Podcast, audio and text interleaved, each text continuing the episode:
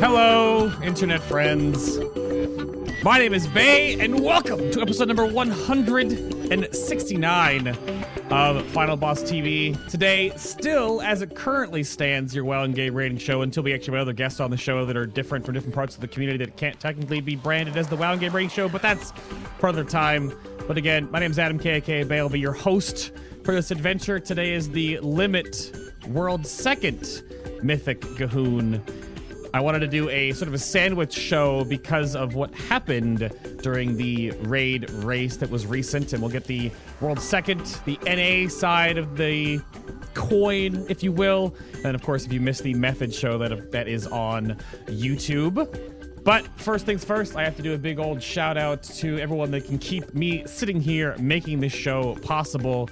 These are the credits tier patrons over on the show's Patreon page. Thank you very much to all these lovely nerds. There are more podcasts, actually, and some behind-the-scenes goodness over on the Patreon page. So after this show, we're going to sit down and make a little after show and go over things we didn't go over, but you can follow along with the show notes. You can go over to the Method, the BTS show we did last week, and then, of course, there are more and more and more. There's like, we're at 42?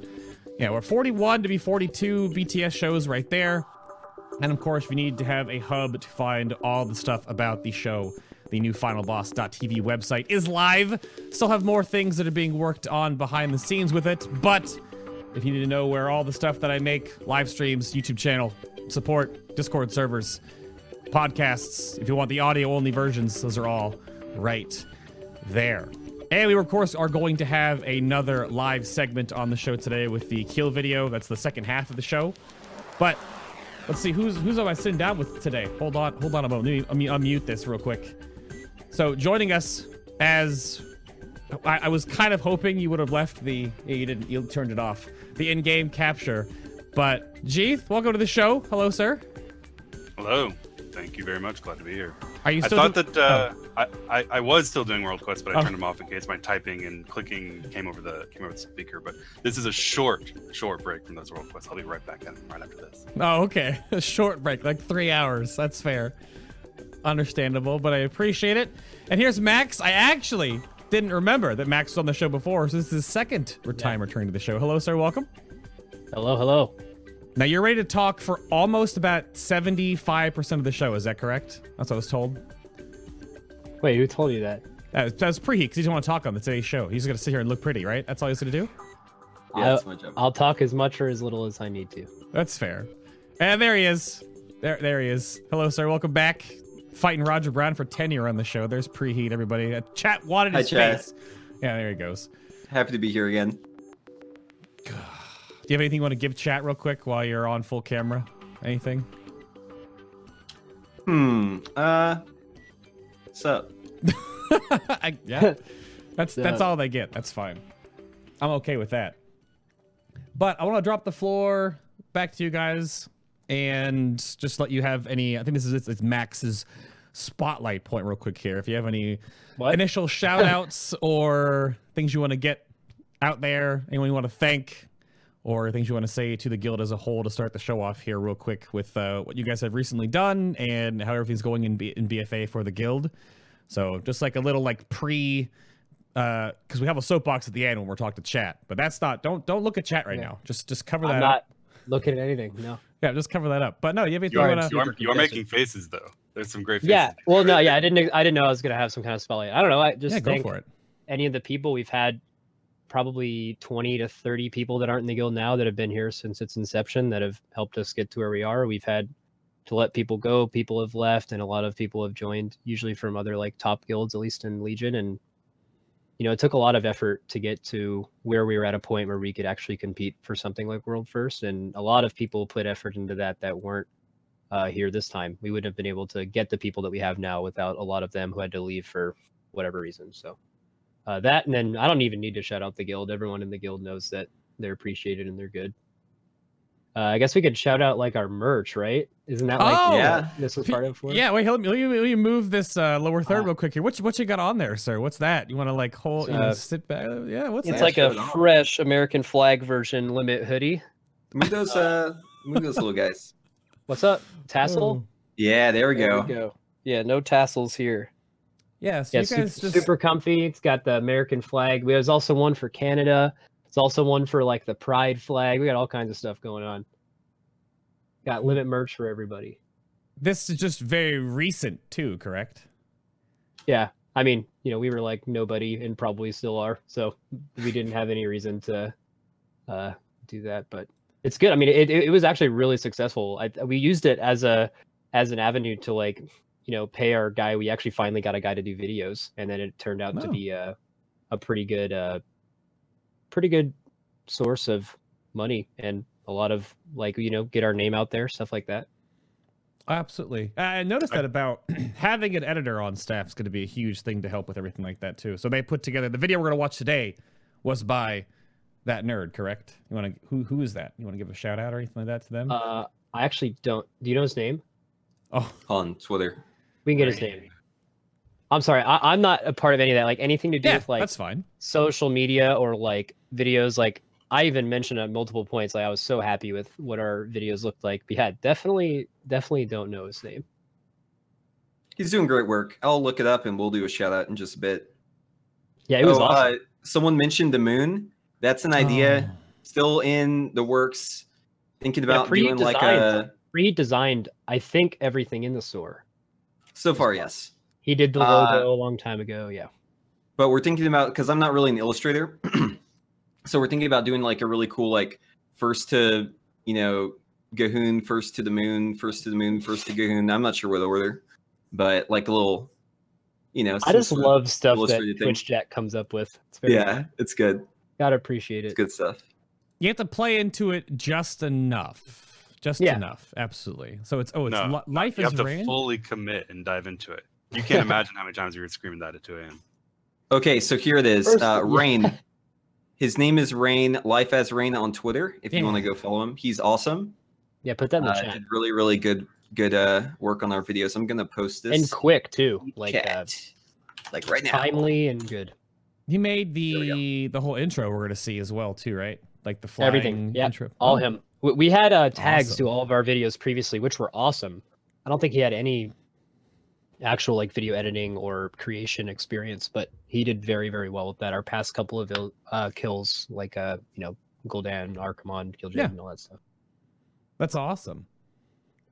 It's a weird thing to see how everything sort of evolves slowly with like as things get more and more polished, and you figure out what you need as a sort of organization or grouping or where you want to go with it all too. So we'll see. You guys could have some esports teams by next year or something like that. You keep going that way. I don't know. Just we're still like a little amoeba, you know. We're kind of we're putting our feelers out. You know, some people have contacted us. In fact, we have a meeting tomorrow with a relatively big name to talk about that. But we, you know, we're not too interested in doing something and committing to something right now because I feel like our true worth has really not been shown. So, you know, we're kind of waiting for some deal to come around with that. But there's stuff in the works, basically. Awesome. Well, that's exciting. So what we opened the show with last week when I spoke to Limit, when I spoke to Method about you guys, because they, in this case, Method streamed everything. So the big time for World of Warcraft to be on that big center stage, huge viewership to watch the entire Mythic World First Race. But where are you guys standing on that? Where does Limit stand on the streaming of this? Are you going to stream in the future tiers? Is that something you're interested in at all? Or I don't know who wants to field this question.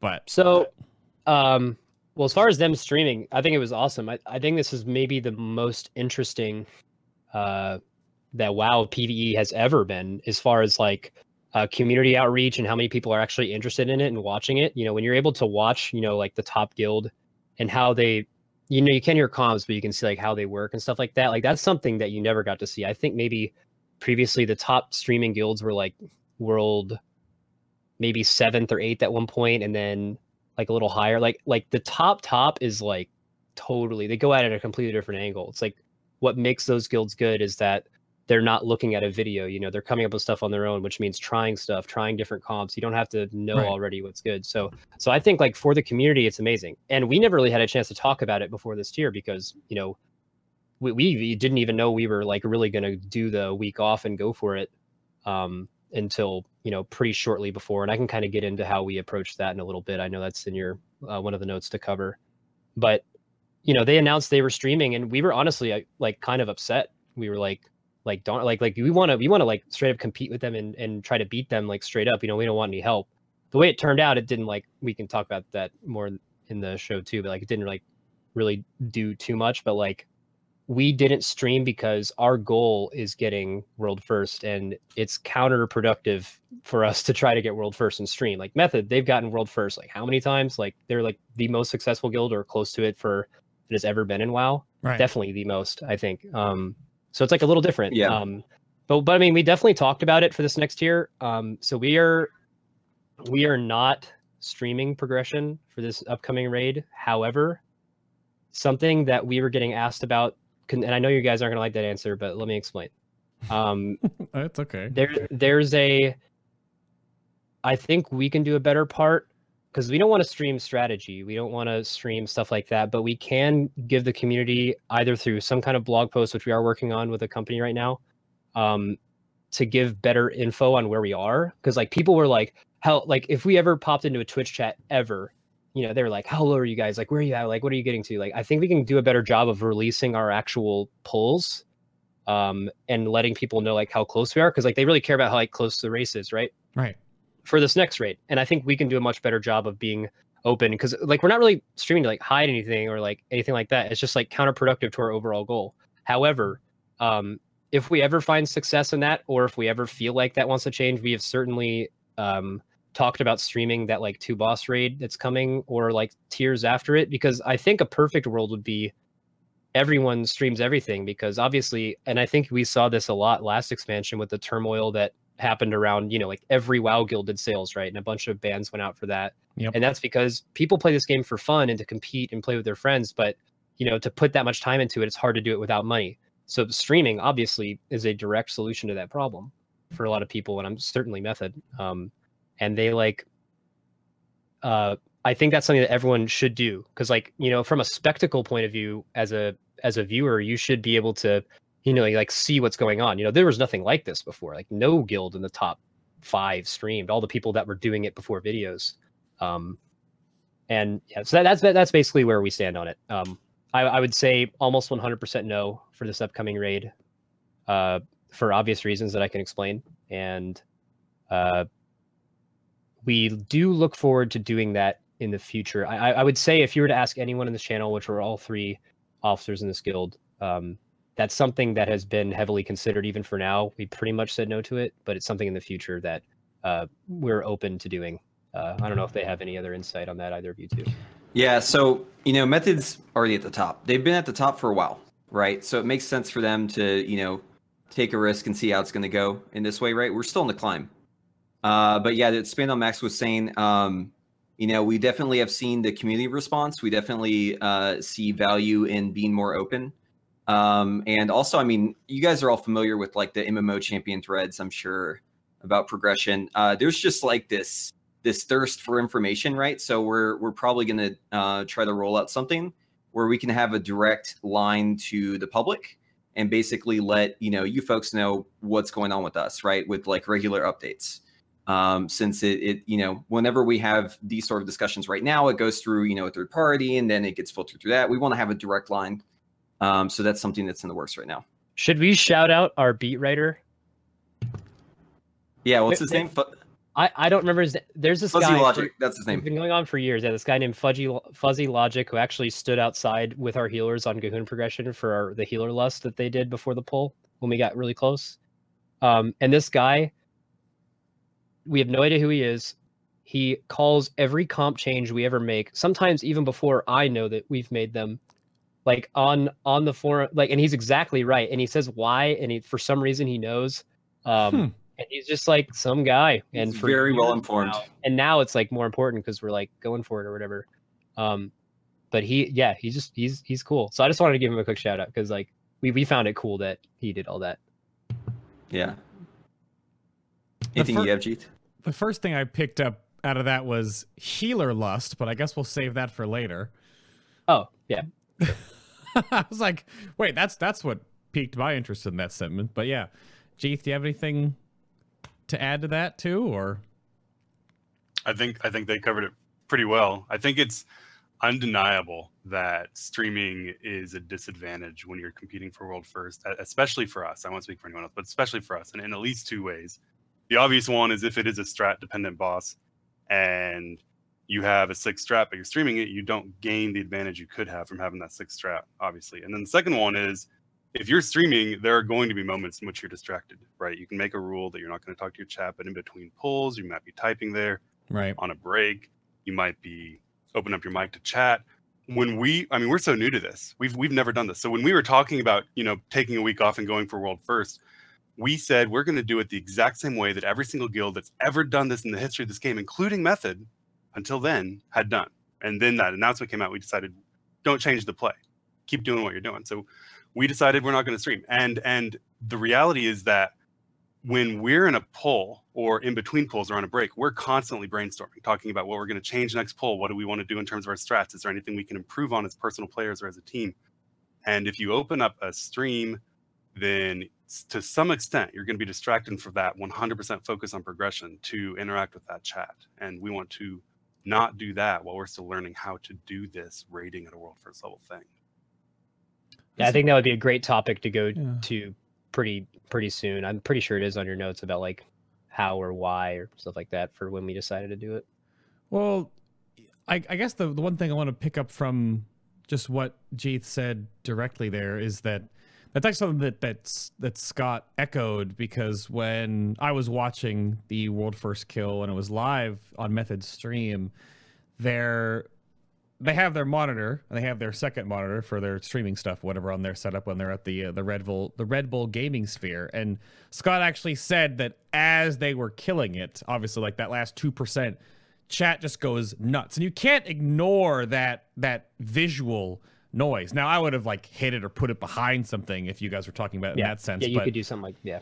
But seeing that is almost probably like the closest that we get as PvE Dragon Slayer nerds in this little spectrum to like being at an event where like esports pros can feel the crowd yelling. Like you feel it, even though you've got like, noise canceling headphones and the white noise and your team chat there, you still feel all of that noise just through your body sitting there on the stage. So I feel like that's probably the same, at least for our understanding of it. So that could be definitely a thing. He could have missed a brew and died and wiped, and Scott would have been the problem. But they didn't. However, they totally gave you guys and said multiple times on the show that they expected to wake up on that reset to see you guys have killed it. Yeah, we did the same. Like we can talk about the extension thing. That's primarily why we extended, because like we saw where they were. We were a little lower than them before the reset, and then we're so we like know what we need to kill the boss, and we knew we didn't need an extra reset, which ended up being true. Well, you could argue the before and after and how long it would have took and all that stuff, but we thought they were going to kill it before they stopped, before their reset. Then it turns out that they and we were really far, because like that damage check week one was like unreal. Like if we had full Vantises, we like kind of like halfway Vantised whatever boss that was, Fetid Devourer, not even half. And then we didn't like have all of that available, because like week one Vantis runes were like insanely good. So like with week one Vantis runes, if we had that on the full raid, it certainly would have been possible. It wasn't impossible, but it was very, very hard. Like, and we can kind of talk about how personal loot changed that boss. The getting of loot, extra resets, kind of, it's not even the same boss. Like that boss week one was extremely hard. You needed a perfect pull. I mean, we spent all of that Tuesday after we extended having perfect pulls and wiping under 1%. It was just like that little last bit that, the end of that fight was just so hard. I moved the note. So we'll just go into that topic right here then. So I was going to switch gears after a different topic, but on this one, we'll just go into this and say that there is a bit, I guess, if it might be a sore subject or not to bring it up, because you almost basically bottled lightning because the whole counterpoint was that NA, us as a region, hasn't seen a world first since Empress Shekzir, or whatever her name is, right? In the Heart of Fear. Like 5-6 years ago. Back in like MOP. Right. So it's been a while. So obviously it's like the underdog story. So if you want to walk me through, Max, if you want to just field this right off the bat, about the decision to clear, to not re-clear and to extend, but then because of what happened on Tuesday that Blizzard chose to do, which if you're just listening to this right now out there, you don't know what happened. They cut Vantis Rune power in half, and they nerfed Laser Matrix and Thunderous Blast Azerite traits, which were top tier. Yeah, so before I get into all that, so they did do that. Like, clearly you could do math and say that, you know, if they hadn't have nerfed Vantis alone or hadn't have nerfed the traits or whatever, like, clearly that would have been the difference in what we didn't have to kill it. But that doesn't matter because we knew all of that before we extended. I think something that was put on Twitter by someone in our guild, which obviously like no one in our guild can like speak for the whole guild. And I know that that kind of happened this year, which was unfortunate. But we knew the nerfs and we did the math. We just knew that we could kill it without an extra thing of gear. And we assumed whatever progression time we had while re-clearing would have been worth it. And we thought we could kill it. Now, I think in general, we kind of underestimated how much the nerfs were. I mean, it was close. I mean, from what I hear from Method, it was close on them extending or re-clearing as well. Like, we sat there in front of the raid, you know, extending it, unextending it, like, do we re-clear, whatever. And we ended up as a group deciding, and that obviously eventually falls on me, to not re-clear and just to go straight into the raid. Clearly, in hindsight, I don't know. I like, we could have killed it that day, like, just to give you a clear example. So when we raided, we took, like, basically the first Tuesday through Sunday, and then, like, a couple people had work Monday, Tuesday. So we actually couldn't start Wednesday until like 6. When we started Wednesday at 6, just to give you an idea in the extension, we had the mage go fire. We went disc instead of holy. I don't know if we made any. 2 of our warlocks didn't have gut ripper traits. And then we changed that and it died in 5 pulls, right? Where we had been wiping at point whatever %. So like clearly like it's personal error. It's not like we're never going to say, right, we didn't do this. Like if we played well enough, we could have and obviously could have killed it on Tuesday, but we didn't. Now re-clearing, we re-clear and have generally been very good at farming in this guild. You know, there's no really time you can say because it's like a hypothetical scenario. But if we had 4 or 5 eye levels seeing it in farm, like obviously re-clearing, we would have killed it that day if we would have cleared farm quickly. There's no like, there's like actually no argument to that. And that was a mistake. So I think we just overestimated how well we would do with the less eye level. And that's basically what led to it. I mean, we talked forever while we just did like a couple heroic bosses and opened our boxes and stuff like that. But I think the main point is we didn't expect, and you can see this now, we didn't expect the boss to become that much monumentally easier with each eye level you get. Like we were talking earlier in the pre-show about our rekill. Like we had 4 or 5 eye levels or something, 3 new people, you know, different spots in the order.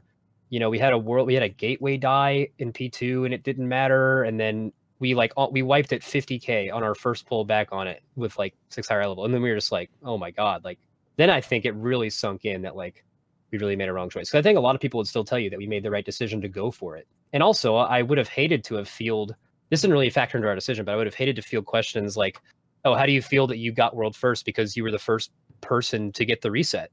And that's a totally valid point. Like, if a reset is what it took to kill that boss, which is pretty much what happened, we would have gotten it 16 hours before Method. And that's bullshit. Like, that should not be that way. Right. And like, the first week thing, the whole 16-hour head start for NA, it's kind of overplayed. Like, there's a lot of things that go into it to where, like, if you kill a boss before them, they can see your, as far as, like, they have a 16-hour timeline. And even people in Method would tell you whoever gets first in, like, the first week.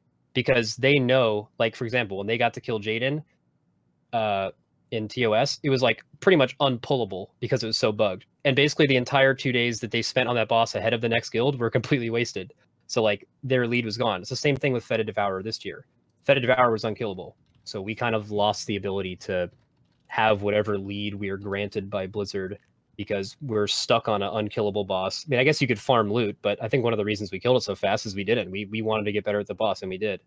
But that slows you down, and it really closes that gap. But the reset isn't arguable. I definitely want to bring... Yeah. I want to bring up to put a little bit of perspective on this too. And I brought the same thing up on Method's show last week. So you can just go back to this point where we talked about this in the opening, is that credit where credit is due. Cause I like to pick up these little things because the mathematicals are all what you guys are fighting. The top guilds in your position at this stage, you're always usually fighting the math part because your execution and the player skill are above and beyond going to be what separates you from the rest of the pack. Mm-hmm. But math obviously is one thing you can't always circumnavigate without just math. So your G'huun kill for your world first, you were at, or your world second under the world first, 371.9 versus Methods after they get their re-clear, 373.5. And that may not mean a whole lot to many people out there, but that nearly two-ish eye levels across your entire 20-man is a lot of numbers. So that is a huge thing, because you still killed it without the reset. So, well, that's nuts. Yeah, obviously it doesn't matter. Right, it is an item level gap matters a lot on a boss or even an entire raid where every boss and every encounter is about killing the boss or an ad before it kills you. But the bottom line is we would have done it on Tuesday with better play, and we proved that on Wednesday. Yep. The only difference between Wednesday and Tuesday was better play. There was no additional gear. We were still on the same lockout. All we did was play better in a global sense of making the correct decisions of how to do the boss. That was it. Yeah. I can't imagine how much you've learned from this. Oh, yeah. That was like 2 days back to back. Oof. I mean, going over how much we learned this tier, you can't even quantify it. So initially our plan, which we didn't announce or anything, but our plan was to go for world first. And there was also a tweet about this, which I will hopefully clarify here by someone no longer in the guild, but it was definitely taken out of context. That's next. Yeah. And like we were going for world first in the second raid of this tier, which means like 2 weeks off work, whole raid. We still had like 5 people that were working every day this tier. And that's what that meant. So for this tier, right before we were like, we're just going to do our normal 1 to 2 day day raid and just play it cool, see what we can learn. And then we were like, wait, like the only thing keeping us from not raiding Thursday and Friday, and then the weekend, everyone can day raid because no one does anything and we're all degenerates and all that. But like the people working on Thursday and Friday, we needed one healer to get off to be able to pull like a 5 heal boss. Then we were like, we made it work. And one of them wasn't here, but the other one was. And we were able to, you know, get by with that and still raid. And we're like, you know, it'd be great before we went for this, you know, a chance to see what it's like to do these hours. Like it's a skill, a learned skill to be able to raid that much and not tilt and still stay productive and learn how to eat during breaks and stay hydrated and all that stuff. Like we were like, we should give ourselves like a test run of doing conditioning. Yeah. Like a 5-day test run, which is what it ended up being, and then see where we're at. And then it turns out we were doing really well. We pulled extended hours on Monday. You know, none of us are ever going to say, like, the idea that we didn't try, if anyone ever says that, is bullshit. We tried as hard as we possibly could to get world first, and we didn't. And that's the end of that. But, like, this, we learned so much. Like I mean, when we got world first Fetid, when we got world first Mythrax, like, we didn't sleep. I couldn't. Because it's going to be different in the future, but, like, when you actually, you're so excited that you realize that you're good enough to compete with anyone, and you didn't know that. And that's like going through us. I mean, obviously always have a really good environment and everyone's happy, but like, that was like, you know, you were so excited, you couldn't even think about sleeping. Jeth did not sleep from Friday night until Monday.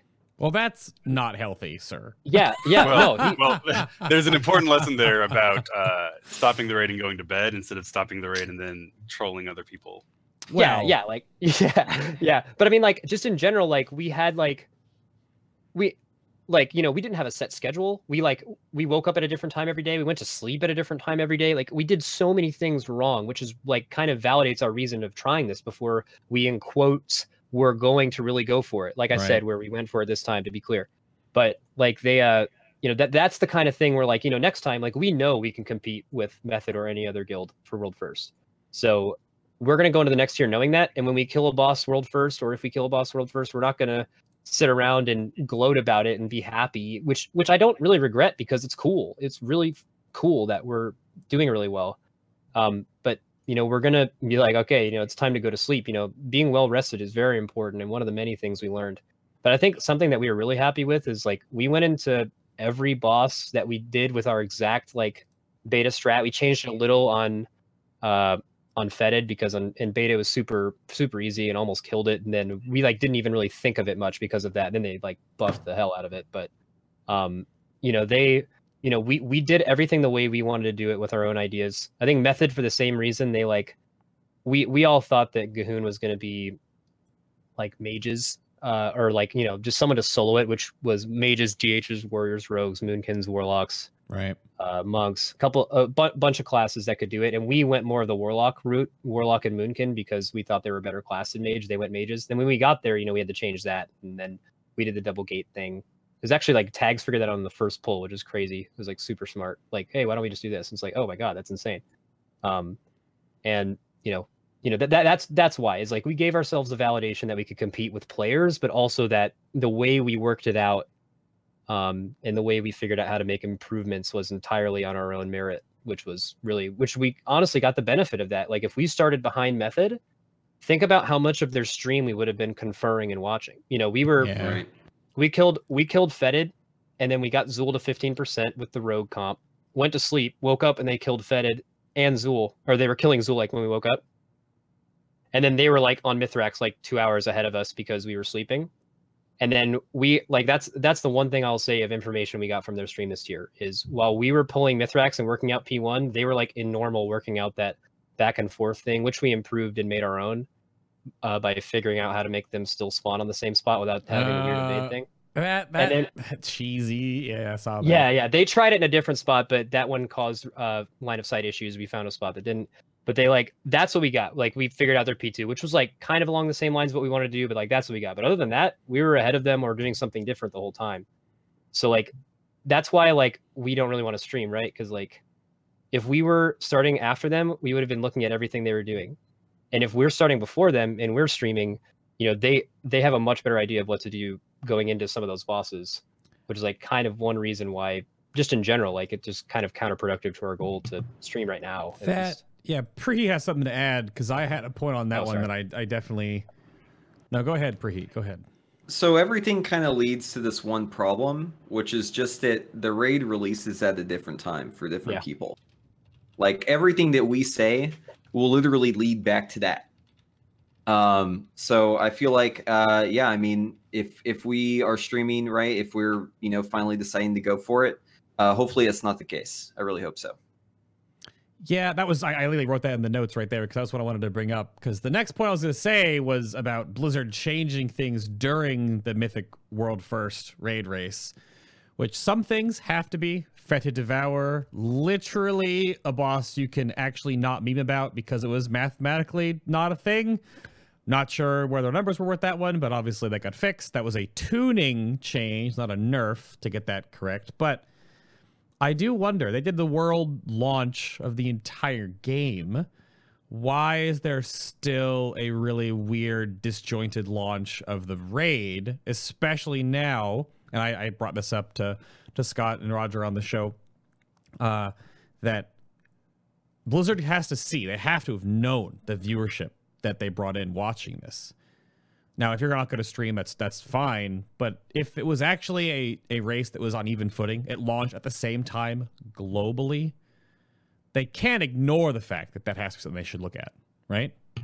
Yeah, I mean, if they're going to change it, they need to be told that that's what people want, right? So if you want that to be a thing, then you need to let your opinions be known to Blizzard, right? Because obviously they're a company, they're just going to do whatever is, you know, best for them. So get the message across if that's what you want. I mean, that's what we want. So yeah, absolutely. There's tuning change on Fed. Oh, sorry, go ahead, Jeth. There's no world in which a race can be fair if someone gets to start hours ahead of the other.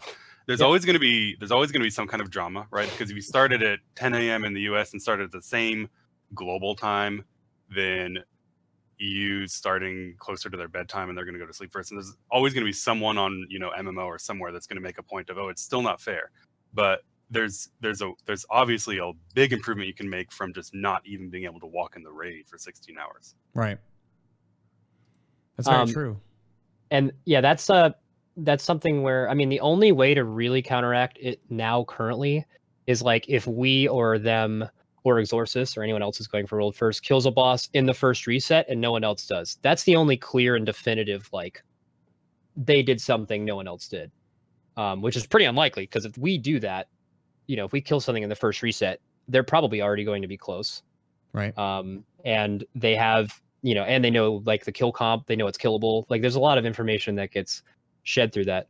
The first week head start isn't as big of a thing. Like that's why I think I would love if it's like a first week thing, because I think that shows like even though there's a small lead because of the NA thing, like the second week is, like I said, with the reset is where it's going to get totally out of control, because the way personal loot is right now is you get like basically no upgrades from heroic, especially this raid. And then like when you reclear mythic, like your eye level skyrockets way faster than it ever did before, because they tuned bosses for master loot, which is us shoveling gear into or end bosses for master loot instead of beginning bosses, which is why they used to be so easy, but shoveling gear into people. So like when you are doing that, they're not going to get that much gear from a mythic reclear. Now that's totally different. So that's why in the first week it's good. Like Fetid, there's a hilarious story about Fetid. Like we were on Fetid the first day, and like every guild, every good guild has like a, you know, like a Blizzard person they can kind of talk to about when stuff is going wrong in progression. And we were like, hey, like this, we like did this on beta and it seemed fine, but now like these ads, I think they have like way too much health. And they initially said like, you need to swap to them quicker, which was hysterical because they nerfed it by like a ton. Well, the mutated mass had like 7 million HP. Yeah, I mean, you could lust and use all your cooldowns and you could get through one wave and then you just miserably wipe to the second one. Exactly. Well, so it's like clearly they had too much health. So then they did the second nerf. The boss was killable then. We were one tanking and getting it decently low. Right. But that was the only way it was doable with without like maybe stacking an exact raid of like, you know, 4 mutated mass DPS and mages and hunters and somehow making it work. But it was like one tanking seemed to be the only way to do it, and one tanking was pretty easy with a brewmaster. But they, and then they changed it to be killable, and then both of us killed it pretty quickly. But that kind of stuff, which happens every tier, by the way, I can name you a boss in every tier where Method was in the lead, and they lost a little bit of that lead to the second person because a boss was so bugged when they got to it that it was basically not able to progress on it, which happens in the first week. And that's like, that's why Method will say, like, you know, if you get world first, you get world first. But I would feel, can you imagine if we got world first and we killed it right after a reclear and then they did the same thing? It's like, yeah, like I said before, that's bullshit. Like that means so much now in a world where we live in personal loot, which is terrible, by the way, but like that's the world we live in. And I would hate for it to ever come down to something like that. I guess that goes over the question I was going to go out with, but I want you to follow up on the previous point about that tweet that was sent out before we move on to the actual split raid discussion. So the deciding to go hardcore, to sort of end cap that original part of the show discussion here, that the whole much closer to Uldir you decided, so it wasn't something you had pre-planned, you didn't really go into the whole expansion with the 3 weeks, blah, blah, blah. But you want to clear that up? Okay. Yeah, it's very easy. The before the expansion, we had a meeting and we were like, hey, the second raid of this expansion, we used the word whole hog. I remember like nice. we want to go for it. We want to go for world first. We said what that meant. Obviously a lot of more preparation than we had been doing on PTR and stuff like that. A lot more communication and, you know, 2 weeks off. We're going to go for it. Who can do it? Who cannot do it? It was a resounding yes. No one disagreed. No one said they didn't want to do it. This has kind of been, and I can get into this a little more later, but like kind of been what we have been building for while never officially stating it. And we never were going to take the first year seriously. And then we got close to it and we did so much preparation. It was like a week before and we're like, hey, all we have to do is have this one guy, one of you two healers needs to get off Friday and Saturday, and we can do a 5-day thing and actually learn how this works instead of a 2-day thing. It was about, maybe it was 2 weeks before. It was at least 1 week. And then it was a week before, It was Preheat. I mean, the reason Preheat didn't kill a lot of bosses this year, Preheat was working Thursday, Friday, Monday, Tuesday. You know, when you're getting to a boss and you see the next day, and you're like, all right, we might kill this in the morning. Obviously, you're not going to have Preheat in, right? Because like he can't be there, so like he's not going to have as many pulls as other people. We had a few bosses where he came in later, and we're like, all right, oh my god, another mage right now would be perfect, and he came in and killed it. But that was basically our thinking. But, you know, so we had about, we were missing all, we had all of our players except for 4 on the days that we had. And we had a 27-man roster, so we had like 23 people. And that's what we did. So we, yeah, we did like 5 days, and then we like kind of did a little Monday thing, a little late and had to end early. And then Tuesday we went, we raided so much. We raided like 10 a.m. to like 5 in the morning Eastern or something. It was ridiculous. And then we had to... Funny story about that. I wasn't even in. I was at my computer just watching. Yeah, just everyone was so proud of hype. Because I was so ready to play the Obama clip that I had spent so many hours trying to find for our kill streams. Oh god! And I fell asleep at my computer. Yeah, we were giving it all we had. Like we can't say we didn't try, man. We tried. And then we had people at work on Wednesday and we couldn't log on till 6, and that's when we killed it. So we went as hard as we could have gone. And then yeah, that's basically when we decided to go hard. I will say, like, you know, kind of just to give some backstory. The last expansion, you know. And the tier before that, HFC, is when we were created, or BRF was when we were created. We fully did HFC and got US first. We were created from 7 people from BL, 5 from Duality, some from Promethean, a bunch from Nightmare Asylum. We had one player from SNF, and I'm trying to think of the other guild.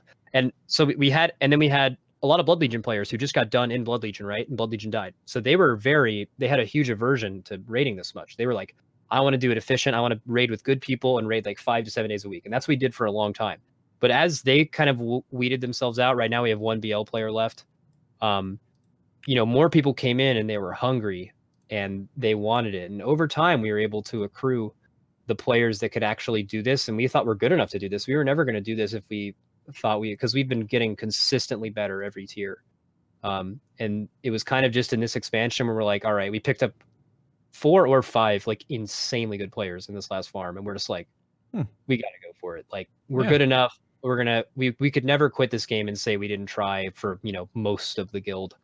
And it took a long time. Like the example I gave earlier, like I looked at it 2 weeks ago. You know, like the top end player pool in the U.S. is just like, it's pitiful compared to what it is in EU. Like there was 7, at one point there was 7 guilds that killed Mythrax in the US, and there was like 35 in EU. You know, that's like the pool. And that's why there've been so many more successful EU guilds, outside of the fact that the people leading them are great, obviously. But like, that's why it took forever for us to, you know, really get the players we want. And with Legion killing every other good US guild, basically, because of the way Legion was, how grindy it was. Yeah. We had the benefit of basically picking the best players from all the guilds dying, and then that's pretty much what our guild is now. Now, all of the best players and things that you've built in the whole NA side, not to go the whole NA-EU discussion, because this discussion, however, is the one that you've peppered into some of the answers earlier, but I have to ask. There are pros and cons to this. So, in the past, it was always split rating. Now it's basically become split Mythic Plus pre-raid farming rating, or whatever you want to call it, whatever Reddit or the MMO Champion forum wants to meme it about. But I'm gonna throw this over to Jeth, because you're probably healed so many Mythic Plus now that I imagine you're already bored of them, and you still have like a year and a half left of dealing with them. No, I love them almost as much as I love World Quest. Come on. Chat didn't see when I was setting up the show that you were doing a beachhead, and I do not don't do this to me. But yeah, so what's your raid preparations like for Uldir now? Because so much, and a lot of preparation happens outside of the raid. Anyone that says it doesn't or doesn't understand this is obviously just uninformed. But what is BFA's pre-raid or outside of raid prep like in this Mythic Plus is so important world we live in now? Well, the first raid of an expansion is always a little different, because you get 3 weeks to pick your characters, prep them as best as you can.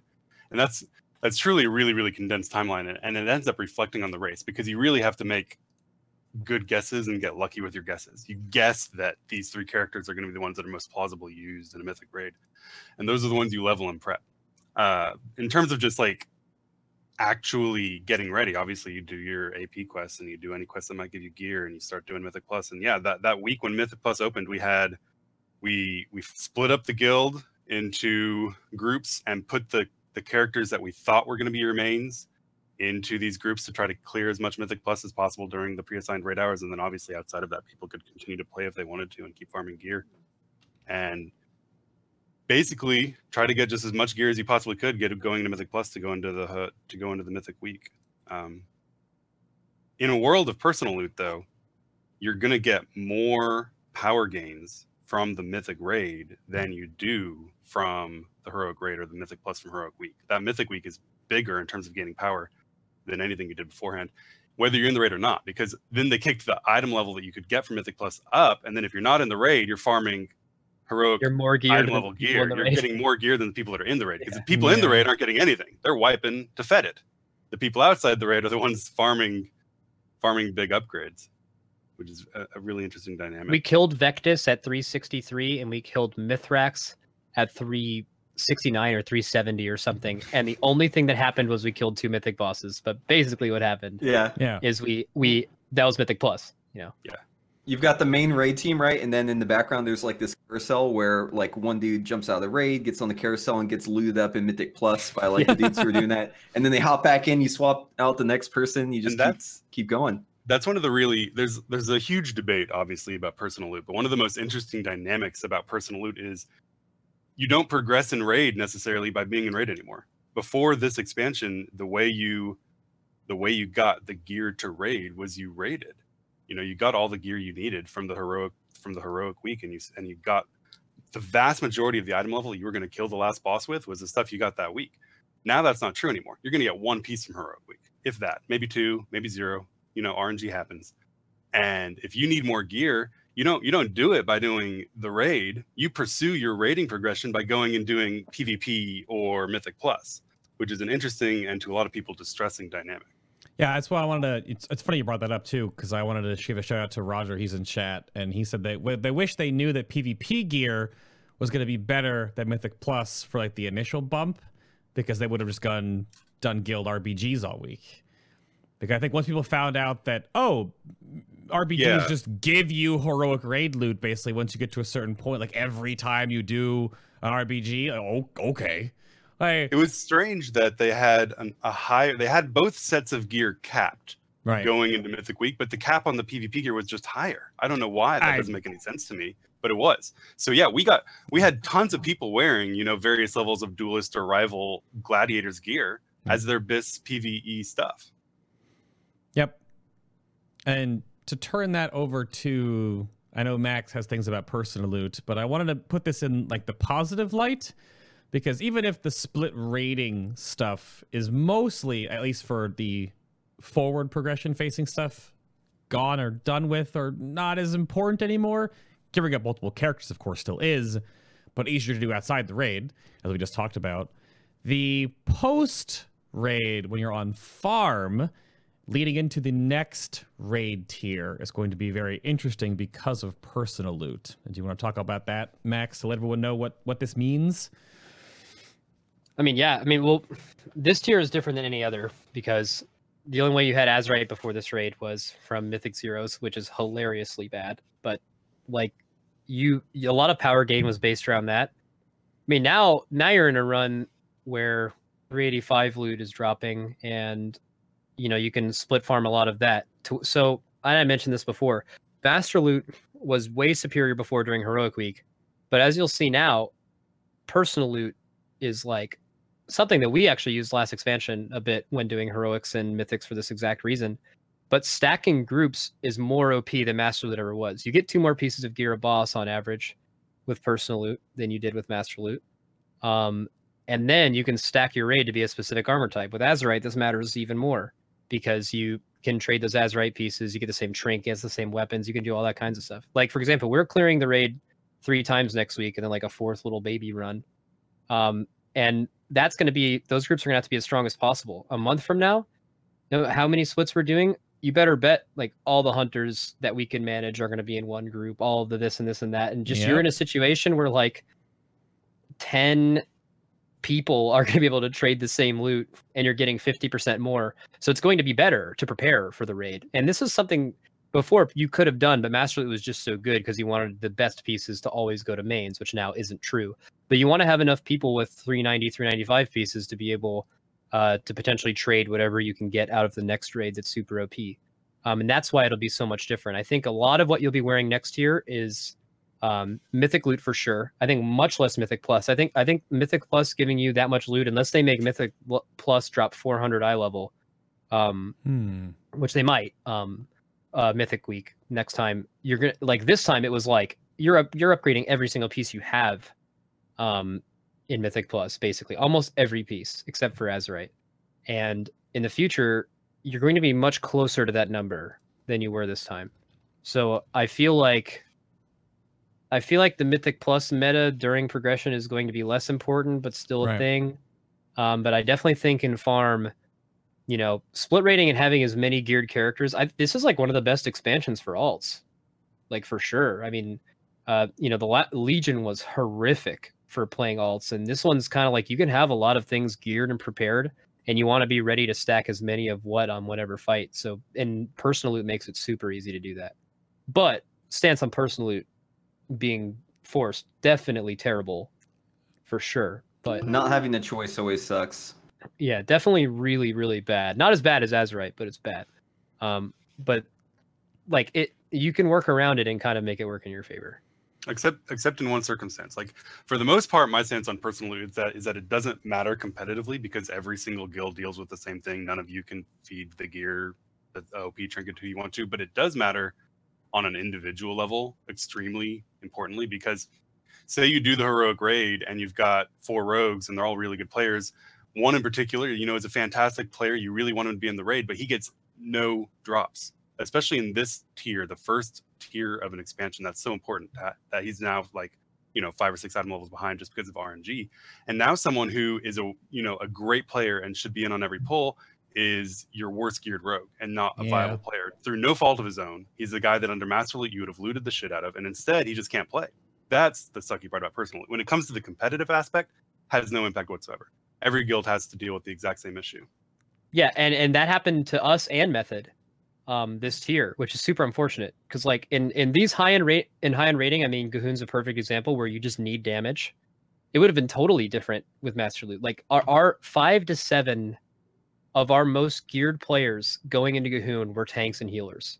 That is like... That's weird. I mean, ground zero for like the worst thing you can imagine. Yeah. Like you don't need to... Like in the past, you never... Like geared healers way behind DPS, tanks way behind... Brewmaster monks need literally no gear to tank anything.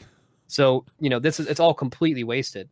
And the Method had the same thing. They had a lot of healers and tanks geared as well, where that would never be the case and never is needed, and it puts you so much farther behind damage checks than you would even really think. You have to kind of critically think about where that would be in the alternative, just with the gear spread around where you'd actually want it, outside of coins, obviously. That brings up... And also Jeeth's point. Oh, sorry, go ahead. Oh, yeah, well, yeah, Jeeth put a good point in chat, so to put that, make sure it's in the audio and the... Our healers are freaks. Well, I mean, I wasn't going to bring up that one, but... The way that I had talked about this, I think leaving Legion going into BFA is totally going to come to a head here, and I'll put this one over to Preheat from the DPS standpoint of things, right? So you are now on this stage going to go into the next tier and the tier after that in this way that rating is now in BFA, where it's totally easy. I keep getting asked all the time on my stream, why am I playing my Havoc Demon Hunter? Where's my Enhancement Shaman? Back and forth, back and forth. It's way easier. I only balance 2 characters.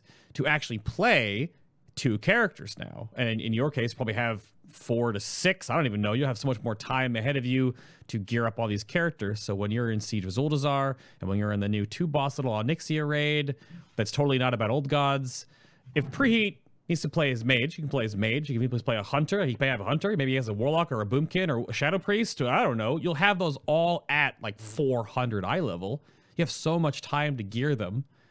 And that's what you guys are going to do, as these top guilds are going to see going into the next tier. So how is that going to affect your prep now going into the next? So I'll talk about it generally, because this actually is, I'm probably like the outlier in this, right? Just because I've got so many other obligations. I only have 2 characters, actually, just a druid and a mage. Nice. But the thing is that we have a lot of players in the guild who I would call like all-stars, who can just play like any class, any spec, right? And they're going to be as good as the rest of them, right? Mm-hmm.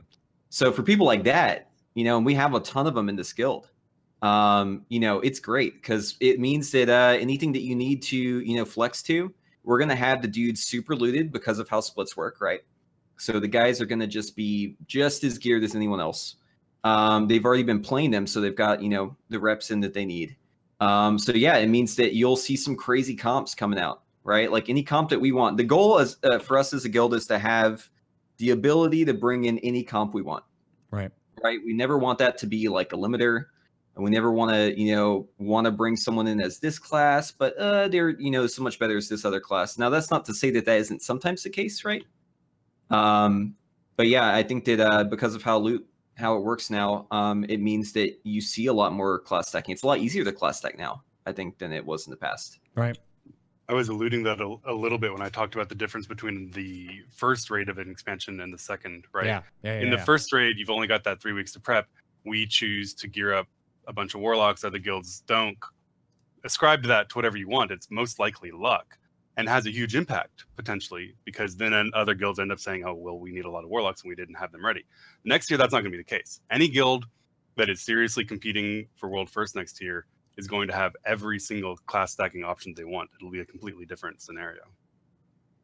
Yeah, it's going to be exciting. I think I've said this over and over again, from MOP to Warlords to Legion and to now, that the first raid tier is interesting of any expansion. We get to like talk about the ins and outs, the weird balancing problems, which bosses are totally broken, the whole Butcher debacle with skipping Butcher and then going back after you've already killed Imperial Margok, like all these little things that come out, right?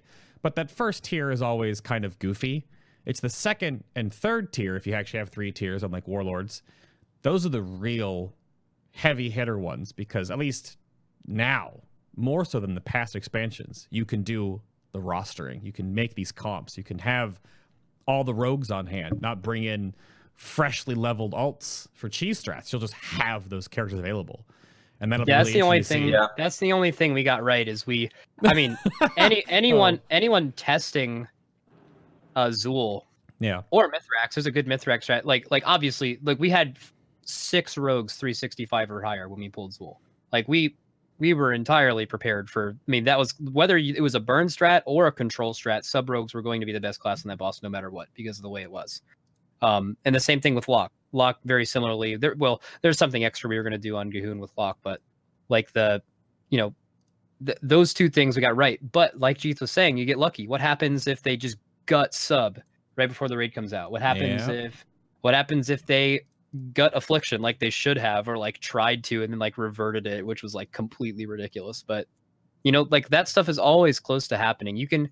All you can do is look at what a class does and what it does well. I think a sub rogue is a perfect example. They do what they do better than any class in the game and ever will at this point.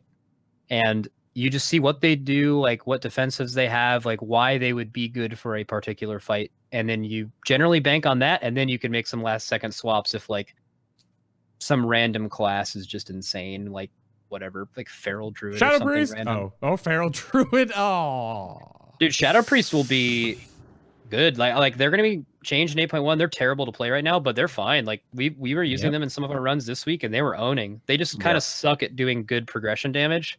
Like they don't do good target swap damage. They kind of do like some burst AoE thing, but like you know, when that class, if that class gets buffed, it's going to be very good. Obviously, it all depends on what you think is going to be best for the last boss, because that's what you're going to kind of want to gear the whole raid. Right. But just in general, like I think Shadow Priest's Hole of Despair they were in for this tier, which was warranted. I think you will see more of them in the future. Yeah, I saw. Oh, go ahead. I'm sorry. Oh, I was just going to say, I saw an interesting point in chat saying that, well, all about this, you're talking about being able to have a bunch of characters in class like if you want, but what if the Azerite requirement is too high? The reality is that personal loot makes that not an issue. For the most part, the gear you're going to be going into the mythic raid with is the gear that we're farming right now with the current Azerite requirements. Whatever Azerite requirement they put on the new gear in the new raid can be as high as they want. You're going to get none of it anyway. You might RNG into one, you might not. So if they put a requirement that you have to have 35 traits and you don't have 35 traits, it doesn't matter because you farmed this gear now that you can get the traits into. Right.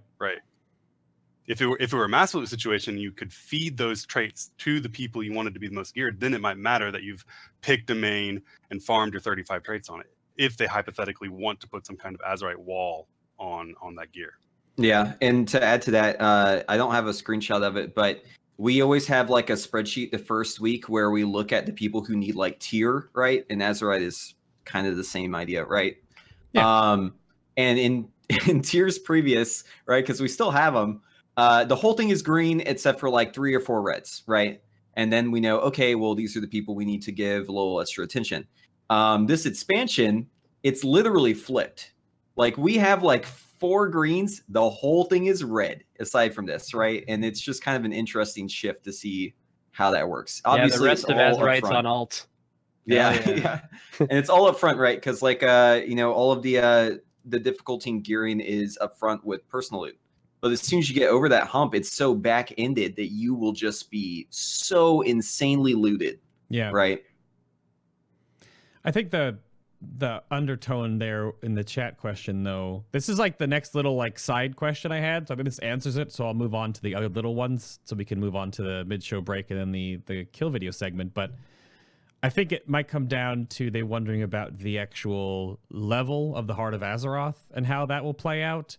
And then, of course, just goes over time. Like you average like one-ish level up on your neck a week, maybe a little higher, one-ish plus if you go really ham on AP. But we know you're going to graduate from the current tier 1 BFA Azerite gear to the tier 2 stuff because they're adding another ring. So obviously you're going to want that because it's going to have more set bonuses essentially on them, even though they're mostly just trinket procs. The new ones look pretty good to actually make some impactful change. We'll still have all the old ones, of course, but they're probably going to nerf them like by 50%. So we'll see how that plays out if they put that on the 8.1 PTR, unlike the beta where they gave us Azerite testing for 3 days before launch. So hopefully we'll know beforehand. But, because I was going to ask, do you guys prefer Azerite traits or tier sets? And I think by that Google document answer, I would imagine you probably prefer tier sets. Well, Azerite's a fine system. They need to make some changes. Very small things. We'll talk about it more. Go ahead, Jeet. Oh, I was just going to say that I don't care so much about getting loot or not getting loot, right? The fact that the spreadsheet is green or red doesn't really matter because every guild deals with that too. I care about having to have 18 pieces of Azerite in my bags instead of just putting my tier on. And I care about having to spend 40,000 gold every day specking from disc to holy to try to be optimal for my raid. I care about that kind of stuff. Yeah. Not Azerite traits versus tier powers. It's all, whatever. It's ways just quality of life stuff. Game, but the current system is worse for quality of life, exactly. Oh, yeah we'll like unbelievably worse. Like it's hard for me to think of a worse scenario other than just like literally not letting you change it at all, which is pretty close to what we're at, right? And it just doesn't make any sense. Like you like, okay, we're going to make a new system. Okay. And how are we going to do these traits? Well, let's just make one for every spec and then lock it in for all 3 specs. What else in the game works this way? Right. I feel like they tried to get away from this sort of design and now we're right back there. Right. Cause think about tier. Tier used to be for one specific spec and you had to get all 3 sets of tier. And then they said, oh, we don't want people filling their bags with tier. So we're making this change. I believe it was in MOP. That changed where you now can wear it for any spec, right? But now we're back there and it doesn't quite make sense to me. That's just a little bit of Blizzard logic. I think they kind of forget things they learned 2 expansions ago, but we'll see if 8.1, I'm not going to droll on about Azerite gear, enough of that out there on the internet, but quick little questions here because chat and the internet always likes these sort of questions. So if you want to give some short and sweet answers to these next 2, we'll go around the table real quick here. Jeeth, you're first up for this one. Favorite and least favorite encounters in Uldir from a healer perspective? Other than the bugs, I thought G'huun was probably my favorite healing fight of the tier. I thought it was really, really good. There's a lot of AoE damage. There's a lot of single target triage damage. There's a lot of tank damage. I like fights that have that kind of varied requirements on healer attention. So I thought that was good. Obviously, Fetid would have been a fantastic fight because it has similar things going on. High tank damage, high raid damage with extremely high priority debuffs that must be topped before stomps, and that's the kind of thing that I enjoy doing as a healer. But obviously, the fact that it was unkillable leaves a really bad taste in the mouth, and it's hard to say that that's one of my favorite fights. As for least favorite in terms of healers, obviously, I mean, I hate to pick on early fights, but Mother needed some kind of source of damage other than crossing the walls. You cross the wall, and then you don't do anything except DPS for 2 minutes at a time. If the winds had done damage, it would have been a better fight. But again, it's a second boss, so if it's not terribly interesting for healers, I can't really criticize too much. That makes sense. Preet, what about you? DPS perspective. So my perspective as far as like progression goes is kind of limited. But of the bosses I did, I mean, so Fetid like is kind of a cool fight just because I've always liked patchwork fights and like fights that are really tightly tuned, and I felt like especially before the second nerf, it was like really good, right? But the mechanics were just kind of all over the place. Like just it's almost like they just pulled them out of a hat. But I do like how tight that fight was, so I'd probably go with Fetid.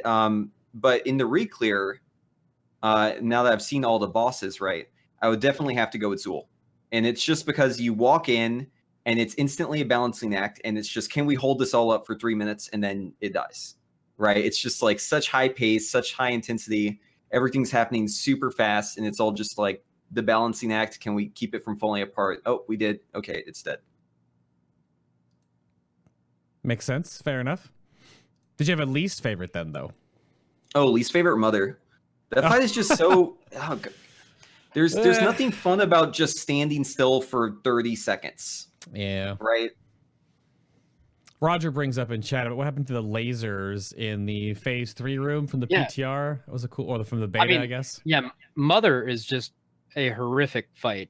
It's just so... It was never even a problem. Like, I'm not even saying that from the point that it was ever even a problem. It's just the design where half the raid just like sits off the boss and like kills adds that are slowly spawning, and then you pull it across. It just seems like a halfway put together thing that never saw its potential. And yeah, like there was like this rotating beam in the last phase of Mother on PTR that was like, you know, decently harder to deal with than just a repeat of the second thing, and they never really... Yeah, I actually missed testing on Mother, and the entire, you know, we spent a couple of pulls dying to invisible lasers, but once we got to the last phase, everyone was like, watch out, there's gonna be different lasers, you haven't seen these before, be very careful. I'm like, all right, I'm ready, I'm super excited, this is gonna be fun, and no, nothing there. Fight's over. I wonder just what came out of the cutting room floor and what maybe didn't work properly. I mean, my guild wiped way too many times to Mother because we're all safe, get in the middle, and someone just gets one shot still. It's like, all right, that's fun. It's good stuff. But I think the lore behind Mother is neat. She's cleansing you. It's like a really cool, like, introductory boss. Like, you're going through the clean room before you can go into the testing facility. It's neat lore-wise, but... And she lasts the whole raid, too. She's, like, doing... she's your narrator. Yeah, cool. Like, that's cool. The fight blows. So what's your favorite fight, then, Max, to wrap that segment up? Well, I'll leave farm entirely out of it because, like I said before, gear makes every boss not a boss. And what I appreciate the most about bosses is difficulty and why it's difficult. Probably G'huun, I think. I mean, are you asking me from a tank perspective or just like a general perspective? Yeah, tank perspective, sure. Okay. I think G'huun had a lot of interesting things you could do with tanks. Now that I've cleared it on a few of them and seeing that tank balance is actually like pretty good, like all the tanks are very usable. And that like had a lot of interesting decisions. Like something we decided to do was assign a few cooldowns to it, and we sent up our only Mistweaver and our other tank while I'm tanking an ad with like 35 stacks and the boss up to like however many stacks until they get done. And progression, sometimes that took a while, but like that was a little bit easier, and you could totally avert that. You could never have that or make your groups a little more balance to where you never have to do that, and we decided to go with like the cooldowns and making it short and sweet rather than like making it worse all the time, right? And I just think, I mean, G'huun was the best fight of the tier. That the last phase of G'huun before the reset of gear was one of my favorite bosses that I've done, even though mechanically it doesn't really stack up to some of the better end bosses, but it was a good boss. And Mythrax, I think Mythrax, even on farm, I think it might be the hardest boss on farm now. G'huun on farm, I mean, G'huun now is like, I mean, there are probably multiple bosses in the tier that are harder than G'huun. Even with alts and people doing it for the first time, it just doesn't matter. Like, just nothing happens with gear. You don't take any damage.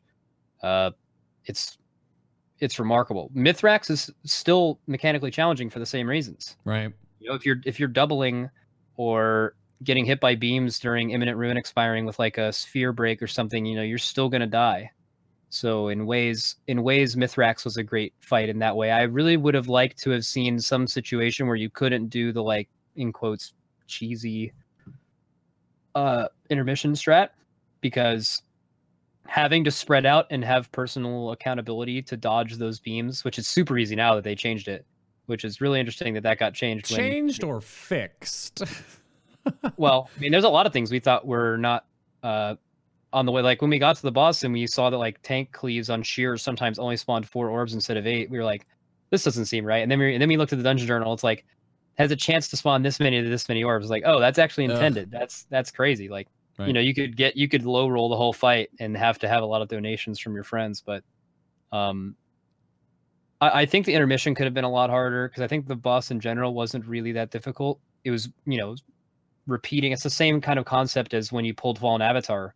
Before you got good at Fallen Avatar and you were killing it, once you were good with P1, you practiced P2 by just instantly doing it on the pull, right? So like you were, well, before we got banned or whatever, but like that was like a way you got good at the last phase. So when you actually got there, you knew what you were doing. That's kind of what you did with Mythrax. You know, every phase is exactly the same. There's a little difficulty in getting out of the intermission cleanly and then seeing it again. But yeah, I don't know. Mythrax is a great boss. Zul could have been great. I think Zul suffered the same problem that Desolate Host had in whatever raid that was, TOS, right? Yeah. Where that could have been a super hard boss, and how hard Coven or Kingaroth could have been in whatever raid. I mean, a lot of those bosses you give them a break for, because they had to tune the raid for master loot and, you know, just the heroic guilds that were doing one run a week, and they couldn't make early bosses insanely hard, or else, you know, the 90% of the people who play their game would not enjoy it as much, which is who they make the game for. But they also need to make like the last couple bosses really hard, because, you know, the guilds that do split runs will just roll right over them. And those bosses kind of suffered that same fate, where they don't really have to tune for that. That's why I think raids now can be great, because they don't have to tune for both things. Both those guilds and our guild or Method or whoever is going to have much closer to the same eye level, so they can make mid-tier bosses great. And I was really hoping with that with Zul, and I think they kind of screwed up Zul. There's a couple little things that I wonder if they'll learn. There's always, and those are the same things I brought up before in the tier ones of any new expansion, is that these bosses are made during beta, like they're a year out. It's funny about the next 2 raids. I wonder if they delayed on purpose, because I remember doing raid testing for both Emerald Nightmare and the for Gul'dan, right?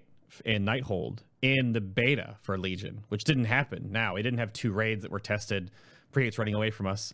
We didn't have 2 raids that were tested in Legion, but in BFA, they might be designing the next raids with live data instead of beta data. So they could be a lot better in the future here. And that system obviously helps too, so.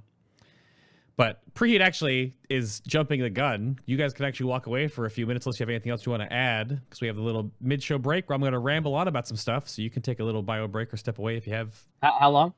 Like 3 minutes or so, if you want, before we start the kill video segment. Yeah. All right. Oh, and one thing before you do that. I saw in the notes you wanted to say something about tank balance. It's not nonsense at all. In fact, I've played them all now. And that's like, actually, I mean, brewmasters are the safe play in progression. But on a lot of bosses, you cannot do the safe thing. Like I tanked Mythrax on like a 355 DK or something, and it was fine. But there's a lot of classes that require a lot less external healing. And they're very strong, you know, warriors now, blood DKs, paladins, guardians, and demon hunters take consistently more damage on most fights. But those other tanks are actually much closer than a lot of people. Oh my god, my dog. They're much closer than people anticipate. So I would encourage people a lot to try them out, because they do have much better raid benefits than brewmasters do, and are very viable. That's all. I'm gonna go on break, and I got a call. So yeah, that's totally fine. That's good. Jake, did you want to say anything about healers before I break? Yes. I saw Josh making some comments about disc, and I wanted to make sure that you heard my perspective, which is nerf disc. That is all. Oh, no. I was actually going to make a note right here so that my guy that does bookmarks would know, but that's it then. All right, no, I mean, yeah. in terms of healing balance, Legion was extremely well balanced for healers, but right.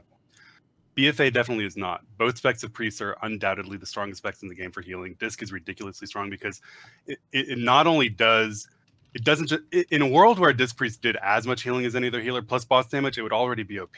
But instead, it just does more healing than any other spec, plus a ludicrous amount of boss damage, making it not only like mandatory to have one, but beneficial to have two or three of them. It's ludicrously unbalanced and hopefully gets fixed.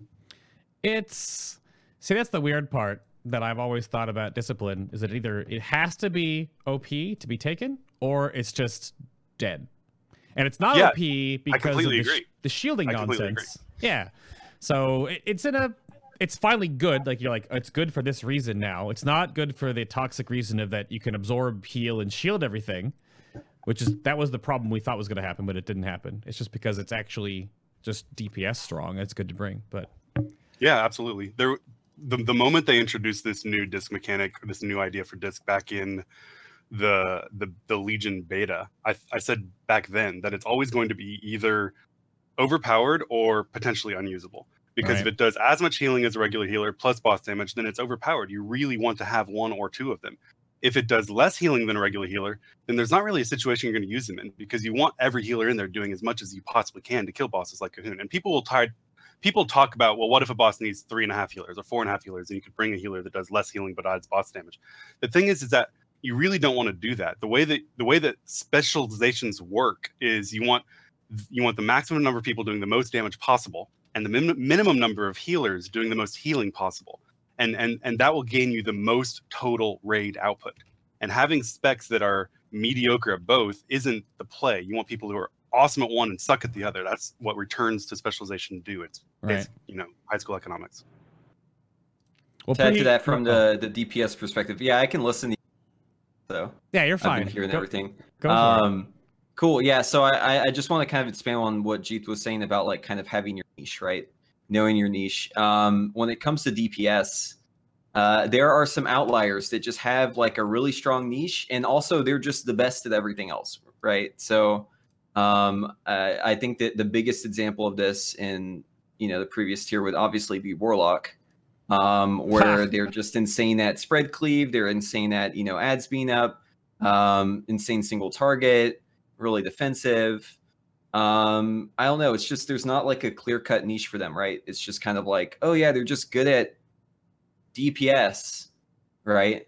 And it really kind of takes away the spotlight from other classes. Obviously, it's all tuning though, because other classes can be really good at one thing. Maybe the tuning isn't there, but if they're good enough at that one thing, then you're gonna bring them in, right? Like execute, or like priority target damage during cleave. Some examples of that, right?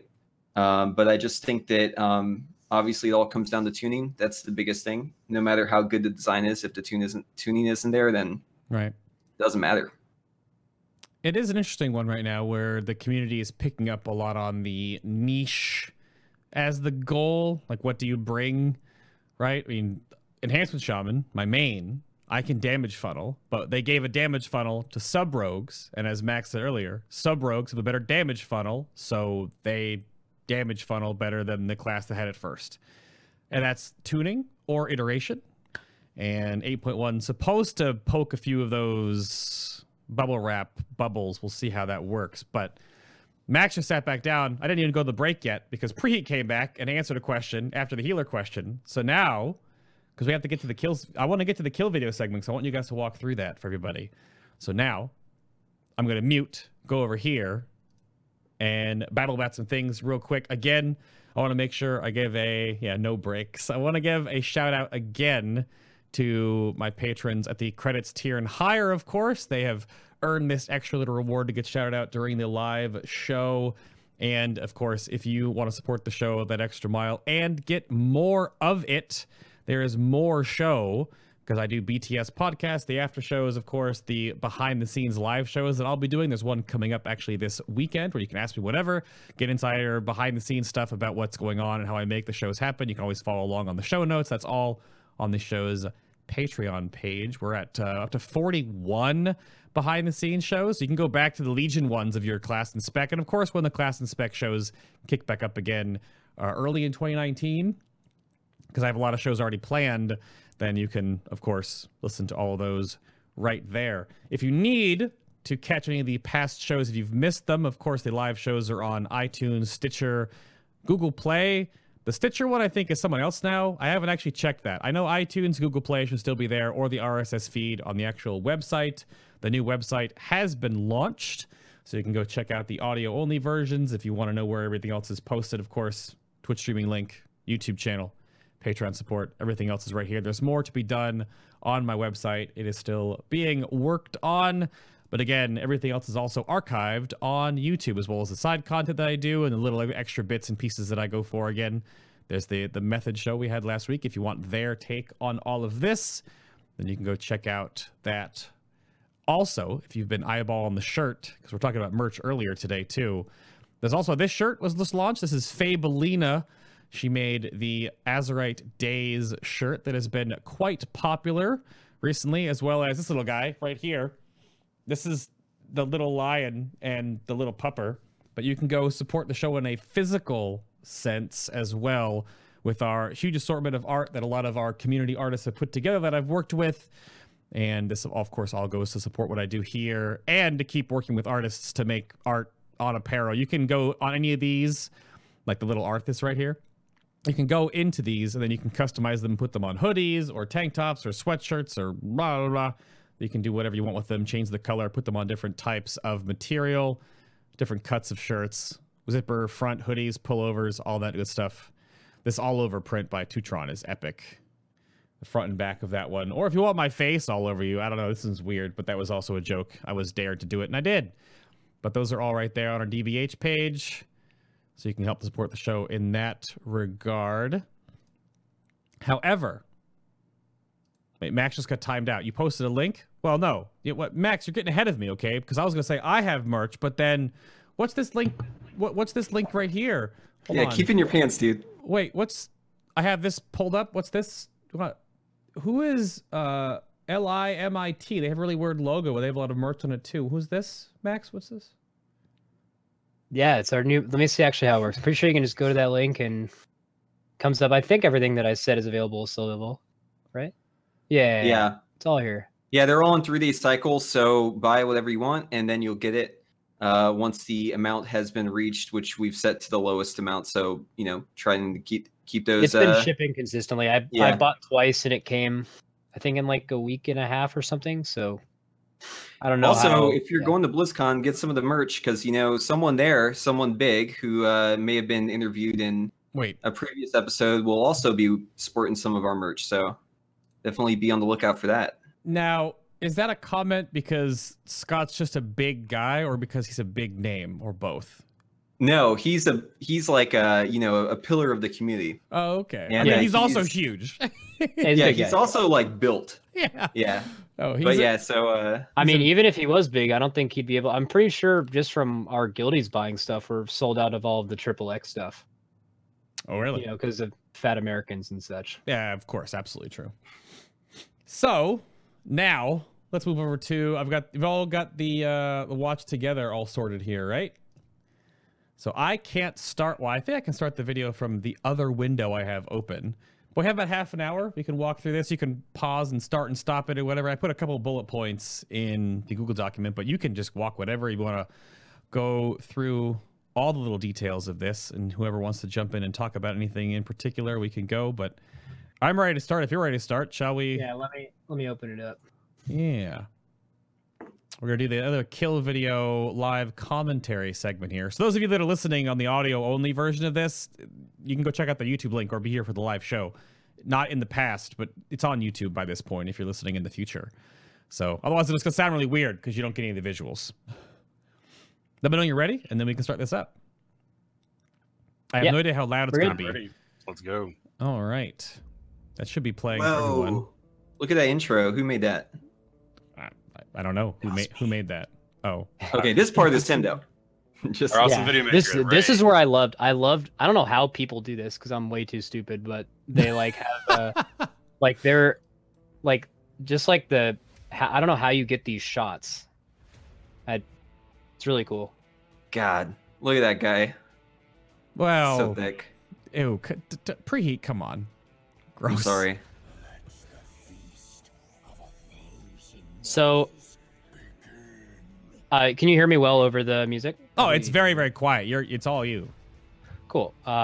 So one thing we elected to do on this boss is a lot of people have their warlocks go up first to put up their gates. We actually did like a quick reset and had the warlocks put them up beforehand. So they started down here just for P1 consistency, having them dead sooner.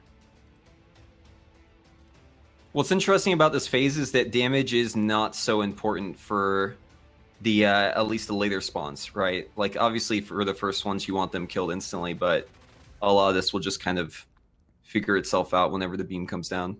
There's THD's friend. There's the G'huun. He's talking about giving him some kisses. Yeah, look at him.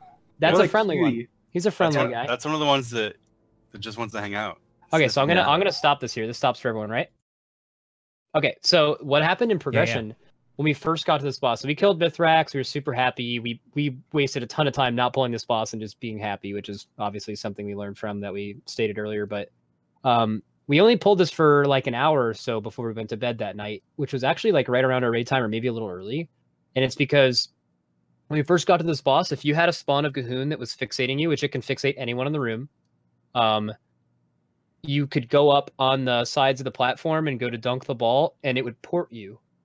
To wherever the G'huun, little G'huunie was. So, like, I don't know if Method experienced this, actually, because it was fixed by our next raid day. But they... yeah, they did. I saw it on stream. Oh, Josh got ported. Yeah, and they fixed it, because, like, we told them that night, and they said, like, they were going into work on it, and it was fine. They initially told us that we were trying to do some crazy kite strat, and we're like, nah, we weren't doing that.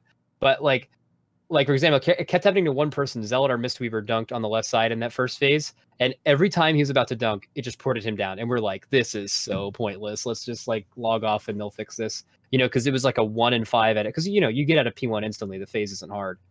Getting consistent in P1 is a different thing, which is kind of, like, where we went along the line, and we geared Moonkins because we thought P1 might be hard.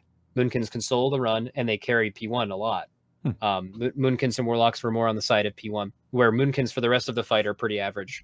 You actually don't want too much damage because you want that big guy to stay alive long enough to cast that circle so that the healers get buffed going in the intermission. Yeah. You want to have the Dark Young buff the healers right before the intermission, but you also want a lot of damage on the Cyclopean Terrors and the little G'huunies. So we getting ahead in P1 was helpful, so we actually had like non-DPS go up pretty early to do that initially, and then we kind of kept that same thing. Anyway, because the spawns of G'huun, the G'huunies, as we lovingly refer to them now, those don't get hit by the beam. The reorganization beam doesn't hurt them at all, yep. Right? Nope, yep. Does not. No, so you have to kill them after the thing. Yep. All right, I think we're good to start again, unless you guys have anything else. Nope. Okay. Yeah, I was. I saw that when I was watching this before the show was set up, so I knew I wasn't going into this cold. And I was like, what is that bug that they're experiencing where you have a friendly ad?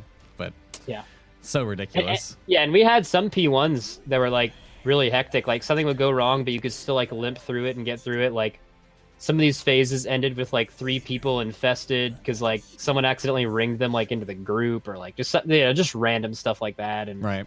And you can still limp through it. It was, I think all in all, it was a kind of disappointing phase. I think it really could have been this phase could have been decently hard. There's a question in chat: why do you buff the healers for the transition? That's just because of this beam does damage, and you want to heal the raid up, right? That's yeah. I mean, they will take 25% more damage. I think. Correct. That's the thing. And mm-hmm. but 5 people taking 25% more damage to buff the healing to everyone in the raid is obviously It makes healing this particular one extremely trivial. You don't really even have to allocate cooldowns to it. Whereas later ones, it's not hard to heal, but you want to use cooldowns, and sometimes people will dip low. Gotcha. Good old Henry. So yeah, this change, I need to pause it right quick here, but it was also brought up Method's show, because in Heroic, you can dunk this with single people. It's not a big deal. You can. Yep. I do it on my Demon Hunter, right? But the Mythic version of the debuff was changed to pacify you. So you have to walk. Outside of taking a gateway, you have to walk. You can't use any of your other abilities. Well, that was new. There's a couple things you can do. You can use items. So, for example, health stones, right? Sure. Or health pots, I don't remember which one.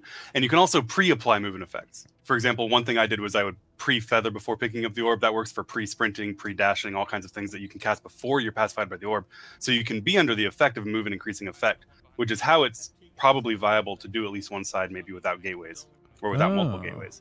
But obviously, having the ability to pre-apply those sprints doesn't matter when you have double gateways and all you have to do is take the gateway, pass it, take the gateway. Right. But you can do that. Something we did, so you see the boils on the screen now, which is the mythic mechanic of the boss. That's something we did a little differently. I know Method had some sort of assignment. We just had people in similar parts of the room that kind of correlated with when they were going up. And boils were generally not an issue, but we for the large part, in quotes, YOLO'd it. But okay. We had like, yeah, because, you know, if you have people on the side of the room and you understand in P2, if you're not going up next... and you don't have a debuff, you can soak the stuff. You need to soak. Like, it's a 12-man rotation, 6 and 6. There's 4 people that are up, 4 people going up. That equals exactly 12 remaining. So like, if you don't have a debuff, you need to soak. And once that was clear in progression, it really wasn't as much of an issue because all you're doing, even if you steal someone's buff, they can go on the next time. And damage, even in progression in this phase, did not matter. I think the second time we ever saw the second burn, we were in the last phase. It was as low as it could be. Damage was never a thing. I know Method was a little different because they 6-healed until the last day, but we never 6-healed. Right. You were talking about healing earlier too, Jaith, about how there's a lot of bosses you've done probably in the past that were always to make the push to kill them to get. You had to drop healers, but this fight really did still need 5 for your first kill, yeah. Right? Have you gone to 4 and farm or? I think not only do I think you could have 4, I thought we could have 4-healed it then, and obviously then Memento, I think, did 4-heal it. So it right. is 4-healable. Okay. Absolutely. Because most healing these days is about burst healing and raid cooldowns. When I say these days, I mean for a really, really long time now. So as long as you have healers that do frequent burst healing, like Resto Druids with Inner Peace or Discipline Priests, you can underheal because you have the cooldowns and the burst healing to cover every situation with fewer healers. So okay. Yeah, it absolutely was 4-healable. We toyed with the idea, but since damage was never a problem, there was no reason to ever go below 5 until we're in the last phase, and then we're half percent off, and all I have to do is go disc, and that's and then it dies. Yeah. All you have to do. And that was something else we did. So I'll talk about what you're seeing right now. This ad, what a lot of people did, I'm not entirely sure what Method did, but this ad, we always cleared our buffs. We knew that dancing around, even if this ad got 3 casts off, it was going to be less damage than the actual rot you take. So we clear all our stacks both times and kill the ad before the burn, and kind of just committed CDs to it. You know, we had multiple rallies if we ever were to get an extra cast off if anything went wrong. But generally speaking, it was a complete non-issue. So we always did that. I think some guilds ignore the first one and just heal through the extra things. Then they make a big one right here and it automatically dies, which is more efficient. But for progression, we thought it was more consistent to do it that way. Just to always cleanse as a whole raid. Okay. Yep. Yeah. Like, I mean, you can. I mean, it's literally math. Like the dots do way more damage than the ads. We had enough healers that we had enough cooldowns to cover 3 casts of both ads. So yeah, there was no reason to worry about not spawning a big ad, getting a third cast. And something that we toyed with in the last phase too. This is actually going into the last phase. I'll actually talk about this for a second. So actually 4 healers on this boss, if you can get through P2, is wildly better than 5. For a lot of reasons. So a lot of people think you get destroyed at the end of G'huun in the last phase, so you need more healers to push through that damage. That's actually really wrong, because with the amount of cooldowns you can cover with 4 or 5 healers, you get to a point, and I'm sure Method saw this too, where like you can move around and do whatever you want, but you know, you can move cooldowns around. You can like try to have stuff for the end. You can try to save your health pods, stop using them in P2, all that stuff if you need it. Like, there gets to a point where you get a certain amount of stacks at 371 eye level on this boss where you die. Like, it doesn't matter if you have 8 healers, 5 healers, 4 healers, you're dead. So killing the boss before that point was crucial. And 4 healing would have made the last phase definitely maybe a little harder to learn at first, because you don't actually get one shot by the dance. It gets you pretty low, and you can have a little less deaths earlier by having people more generally topped. But on a really good pull, 4 healers is better than 5 in the last phase. In fact, I wouldn't be surprised if a lot of people did that in farm. Now, another thing about this phase, we do this a little differently, and I think we could have done it better, because we actually lose like 3 seconds of boss DPS by being in the corner. We thought for a long time, since we always had the boss there, that his rock fell directly under him, but it just falls in the middle. So we could have actually like brought him closer to the like where we actually do our last thing. You'll see it in just a second, and that makes sense. Okay, well, you mentioned this earlier, healer lust. So when we got close on this boss, what we did was we were like, all right, the healer lust at the beginning is irrelevant. No one's going to take any damage for those 40 seconds unless they get one shot.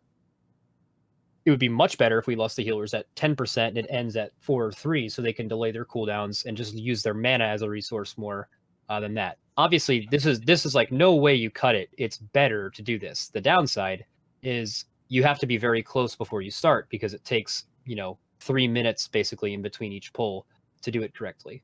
A little less because we were more efficient and we had our warlocks do our reset while they had the lusty buff already. So it was basically like a minute and a half. But, if you weren't close and you were just doing that just so it was always there, it would be a 100% worse for progression, because all in all, you just need to kill the boss before the point where you're unhealable, and then it's fine. That's why we did that. And I think in this video, I think the healer's lust almost exactly at 10%. And it lasts until about 5 or 4. So now, to make sure I'm on the same page here about what a healer lust is you were giving healers the exhaustion debuff before you pulled, so that their exhaustion debuff timed out differently than the rest of the raid, correct? Yeah, correct. We poured out to the front of the instance, and Siori would lust us, and we would say hi to our MMO champion beat writer who was hanging out to watch us. Nice. We'd go back in, wait about 2 minutes so that the timing worked correctly. We didn't want to pull right away, because then we're still debuffed at the end of the fight. We wanted to be debuffed when the rest of the raid lusted, but then not when we wanted to lust. Right. So we waited about 2 minutes, start the pull timer, pull a boss. I think that is the first time I have specifically heard about that style of lust. I don't know how to say manipulation, but juggling. Yeah. The last time it was done was on Star Augur. Really? Yeah, we did it on. Yeah, we did it on Star Augur. Method did it on Argus as well. Right? Oh. Back in. I'm really sure about that. I didn't know. I know that back whenever Max and I were in Duality, we also did on Butcher quite a bit as well. Well, that's it's been a thing for a while. It's a little sleeper strat that's been around for a while. Yeah, on Butcher you could do it just by being out of range of the lust when it was a 40 or something yard range. Yeah, now it's a raid zone wide, so you have to get out. Yeah. But I'm almost completely positive that Method did it on Argus as well. It's been around for a little while. Interesting. Yeah. Very cool. Okay, but I want to make sure that anyone in the comments like, what are you talking about healer lust? That's there you go. So we can go back to the video if you're good to go. Yep, absolutely. Let's do it. So we just went on the side here, took a gate, healed to the second to last hit, and then we had a rest of Shaman. So we made use of it and got in a Link in Darkness here to avert using any other healing cooldowns or personals or anything. We also casted Fried on the boss here. He had a couple of Spiritling traits as well, so it was basically a raid cooldown. The Spiritling essentially makes us safe there. Yeah, and then we got a spread after it. It's a little less efficient for damage, but it was very safe. We never had anyone die in the intermission or anything like that.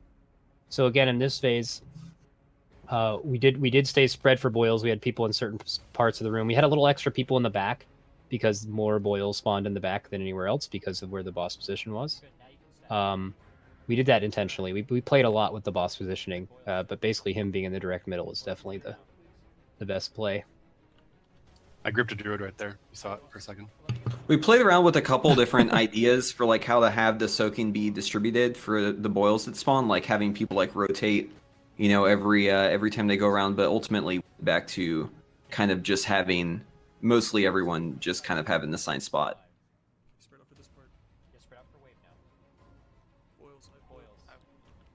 To do another update, so everyone knows, the boil mechanic is that if to soak one, it hits the nearest three players, but if you ever get two stacks of that explosion, you're mind controlled, right?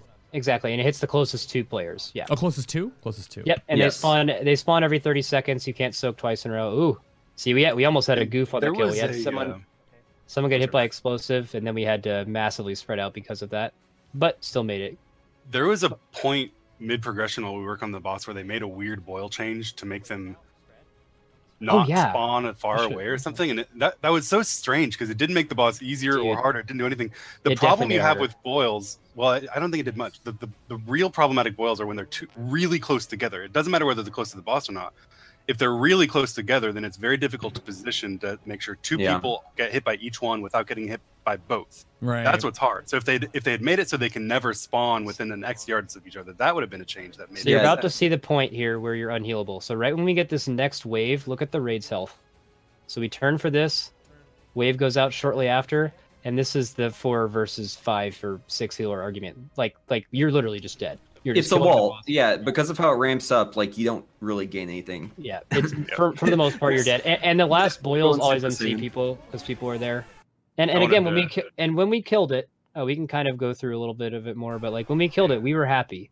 A lot of people, you know, it would have been really easy for us to be very pessimistic because there's definitely an argument to us having it, us being ahead the whole time, us doing what we needed to do it, and we made some mistakes, like whatever the Vantis and the trait changes, like I said, we knew about before we made that decision. Sure. But like we were happy. We were like, this is the closest anyone's gotten to that guild in a long time, and we totally could have done it. It definitely gave us the confidence we needed, and it was just pumping us for this next year. And so I think definitely the time where we woke up and we knew Method were gonna kill it, they killed it. Like we were kind of like, not like depressed, but like, kind of like, it kind of sucks. And then when we killed it, we're like, look, we still owned. We did better than we've ever done. It was a new personal best. Yeah. What's the reason to, being pessimistic about what you didn't do never really is conducive to being better or growing from that. You have to look at your mistakes and learn from them, obviously. But I wanted to show one more thing on that. So I scrolled it back a little bit. You can see on the video here that Lip has an extra stack, and obviously we've gotten to the point where we can't heal through that at all. So Sayori will throw an Ancestral Protection Totem on him, and when he inevitably dies to that 7 stack, he's got that big old buff on him, and just onks with 0 stacks. And he's now, as long as the tanks are alive, he's not going to die anymore, and he can just execute the boss until it dies. I see that. It was up here. Yeah, you really wanted your warriors to be the first person. I mean, you don't want anyone to die. You want them to die. But like, if you're going to have anyone sack, it is certainly going to be someone with a cooldown coming up that can live for a while, which is basically no one. The fight was right about 2 minutes where you needed to kill it. So 2-minute classes pretty much used it when it was best for them in the phase, which might have been during Lust at the beginning. Right. But basically, you can't really count on 2. You can't count on yourself dying early and being one of the very few people to not get MC'd by that last set of boils and also be alive. It's very rare. So like 3-minute classes, 1.5-minute classes were the OP ones, or just people with ridiculous execute like warriors, which it's strange that that's still in the game and it's that strong when they removed so much execute from everyone else. Yep. That's a whole other topic for another show. Yeah.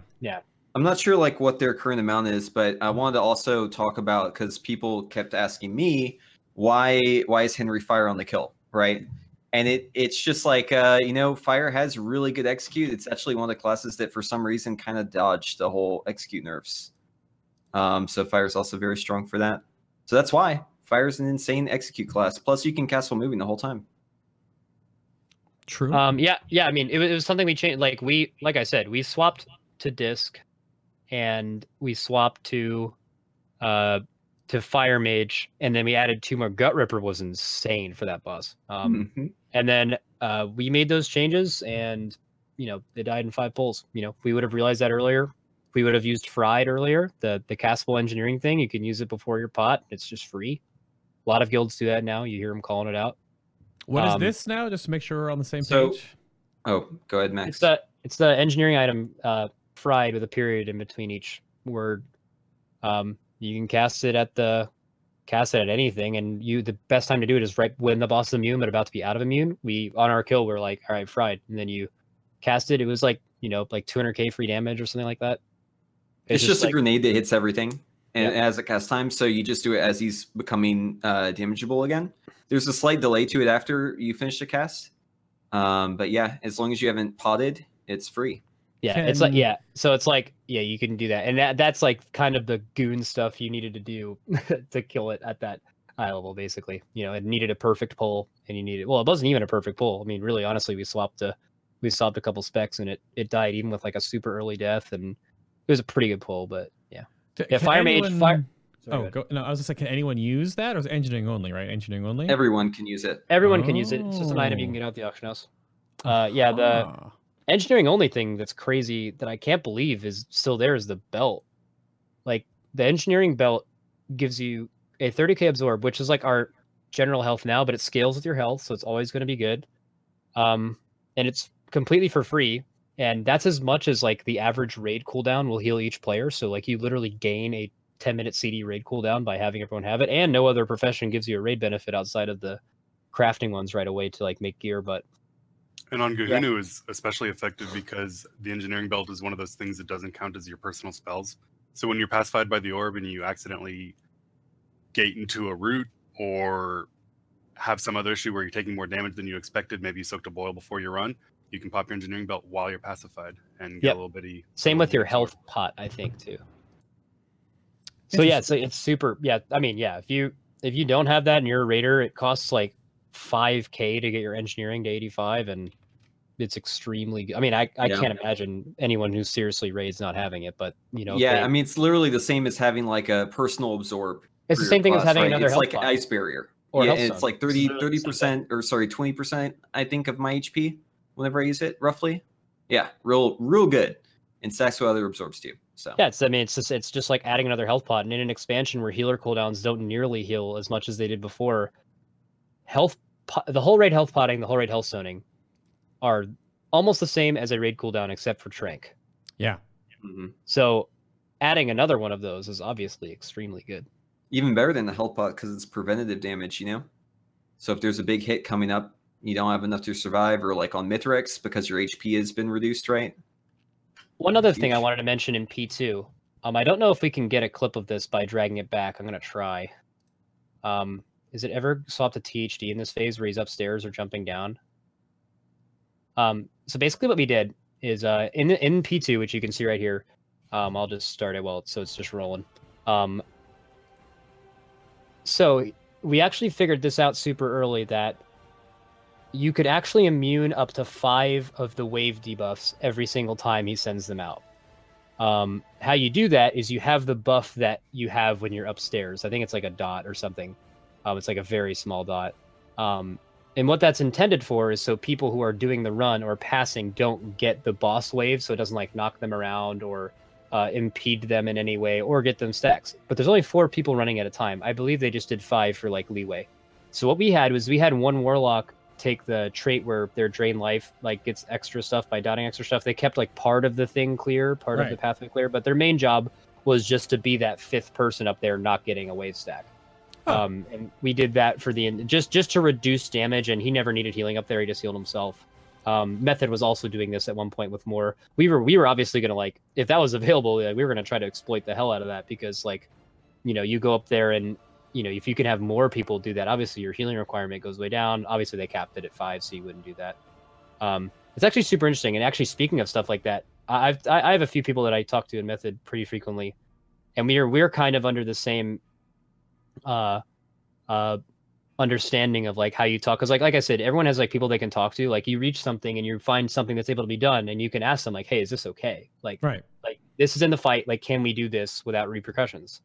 And they'll tell you yes or no. But like, both of our guilds now definitely err on the side of just doing it and asking later, because there's been multiple occasions where it screwed both of our guilds, like Maiden on for Method, where they didn't do the tank solo, the Maiden slam in the last raid or TOS. They were told, no, if you do that, we're just going to keep buffing it and you won't be able to do it. And then they didn't do that, and every other guild killed it that way, and they had to do it the normal way, which was significantly harder. There are certain situations, because the one that always comes to mind that I think of is Mythic Hellia breathing her into the corner and all the blobs go into one spot, and then Fire Mages. That was actually exploitive, and then people got in trouble for that. So it's a weird cadence you have to play with, just going for something you think is okay versus then what Blizzard. Yeah, I mean, it happened to us too.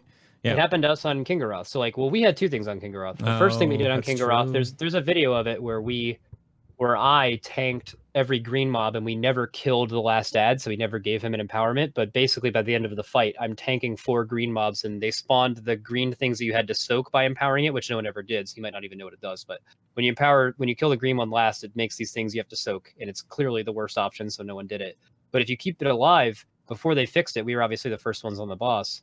They just spawned around him, so only I had to take the damage of all of them hitting, and then obviously times that by 3 and 4 mobs. Anyways, we had the boss at 15%, and they changed it mid-pull, and they made it spawn all around the platform, and we instantly wiped, and we couldn't do that anymore. Yeah. But then after that, we found out that you could have the boss not empower by killing the last ad during his beam cast, and we were like, can you do this? And they're like, no, that's an exploit. Okay, not doing it. And we ended up killing it world first, because obviously you hadn't started reading it. And we like, we killed it not that way. And then like so many NA and EU guilds figured that out and did it. And then we couldn't make use of that. In fact, if we did that world first, we probably would have gotten banned. But because like other guilds did it or enough people did it, they didn't ban for it. So like they said you can't do that, but you clearly did. So like there's like a weird... Yeah, the rules aren't really written anywhere, right? You just kind of have to make them up as you go and assume that some things are really bad, some things aren't, and it's all just based off of what we've seen action taken against guilds in the past, you know, over. So it's just kind of a guessing game. It's a weird one because that mechanic isn't the same egregious level, I guess, as like tanking the Nightmare Dragons on Cenarius, but it's kind of similar. So why does one... Yeah, you remove a mechanic from the fight. And obviously every guild that... but the other isn't. Yeah. Yeah, I mean, obviously there's a huge blurry line on what that is. Like some are very obvious. Like when we and Exorcist got banned for the breath thing on Helya, like that was like clearly that was not... Like that removes that from the phase. It shouldn't have been. Like our strat, same with Exorcist. Our old GM Jet, who's back in the guild now, talks with their GM a lot, and he's like, yeah, like our strat was the same from PTR. We killed the tank on every breath in the last phase, so we'd never spawned the things. That's why we initially did it. But it turns out when they released it, if you ever killed your tank on the first one, he just stayed at full energy and they couldn't do it again. Yeah, now we didn't do that. Yeah, so like that was our strat initially, and it was legit, but then they made it so it like bugged out. And then Exorcist and From Scratch killed it. We found out they killed it that way, and we're like, oh, well, it's been 3 days. They haven't been banned. We'll do it. And then we do it, and then we're all banned the next day. But like obviously we're not like we did it, we deserved it and all that stuff. But again, blurry lines on stuff like that is like pretty bad. Yep. But we'll have to see. I mean, they have the official leaderboards now on the website for the top 100 US. Maybe they'll care more. Maybe they'll care more. Yeah. I would like to see that. If they could endorse WoW PvE rating the way they do the MDI, the way they do PvP, that would be, super. I feel like Blizzard had a chance back before esports were even huge to kind of pioneer something like that, like sponsoring and monetizing the PvE race a long time ago, and even better late than never. Like I really feel like they could get in on this, especially now that it's being streamed. They could sponsor some kind of event where they take 5 people from a few guilds to come down, and it's like some big thing. Like they could totally do something huge with that. And maybe there will be, because they definitely had a lot more interest. This is the most interesting the world race has ever been, right? Like clearly at least publicly. One of the closest races too. Yeah. Hours apart, essentially. Set that aside. Method streaming it at all is just a huge step forward for PvE interest, massively. Anyone that enjoys progression rating, was able to just watch it, and it was anyone that says, "Oh, that's super boring. I don't want to watch 3 hours of wipes." Okay, clearly that was proven wrong. Literally, thousands and thousands and thousands of people watching that. It's a huge wake up call for anyone interested in that. Well, yeah, because any poll could be a kill, and you want to be there for the kill, right? So you can say you were there. I feel like that was, exactly. That's why people got so hyped whenever they almost got it, right? Like chat's just exploding because they're about to kill the boss. It's like a group experience. It's like you're there and you're part of the team. Yep. There was never anything like that before. Oh, so. Another thing I forgot about the video. We pushed one at a P1 at a very specific time because that made the blood boils. We actually waited to get a good time. That made the blood boil spawn consistently at the exact same time every pull, where you didn't have as much RNG with blood fees happening. But it still kind of doesn't matter because, and this is actually, we spoke to some people who knew about this. It's intended that it's this way, but the blood feast has like a 3 or 4 second variance in either direction of it supposed to be spawning, and that pretty much ruins any kind of consistency you can have with that. But that's why we initially did it, to at least provide some form of consistency instead of it being completely random. Because it was very hard in progression early on to have people have to skip blood feasts to go soak stuff instead of guaranteeing MCs and losing a battle res when you're getting in the last phase. Like you can't consistently do that. So that was something we did that I forgot to mention going into the end of P1. Other than that, I think that's pretty much everything about the video. Like there's a very set strat you have to do. The 4 warlock thing is fine. That's not required. 4 warlocks is not required at all. I would say. Questions, yeah. Yeah, I mean, like I said, we killed it basically with 3 warlocks on accident. Like we had a warlock gate go down, and we still had to do like 3 or 4 runs or something, and you just passed back and forth, and it was fine because there's no damage requirement. So it's just like whatever, you can do whatever. But obviously, it makes it significantly easier to progress. So any guild progressing on it should not go into that boss with 4 warlocks without 4 warlocks unless they change it. Even if it's a lesser geared one, it will make your progression easier. Because I promise you, the gear you have now. 378 plus eye level. When you get to the last phase, you could actually kill at any pull. It is a complete joke. There's no damage check. We did it on alts again with like people dead. Like you could 18 man the last phase now. Like it's a total joke. I don't know if I mean in that regard.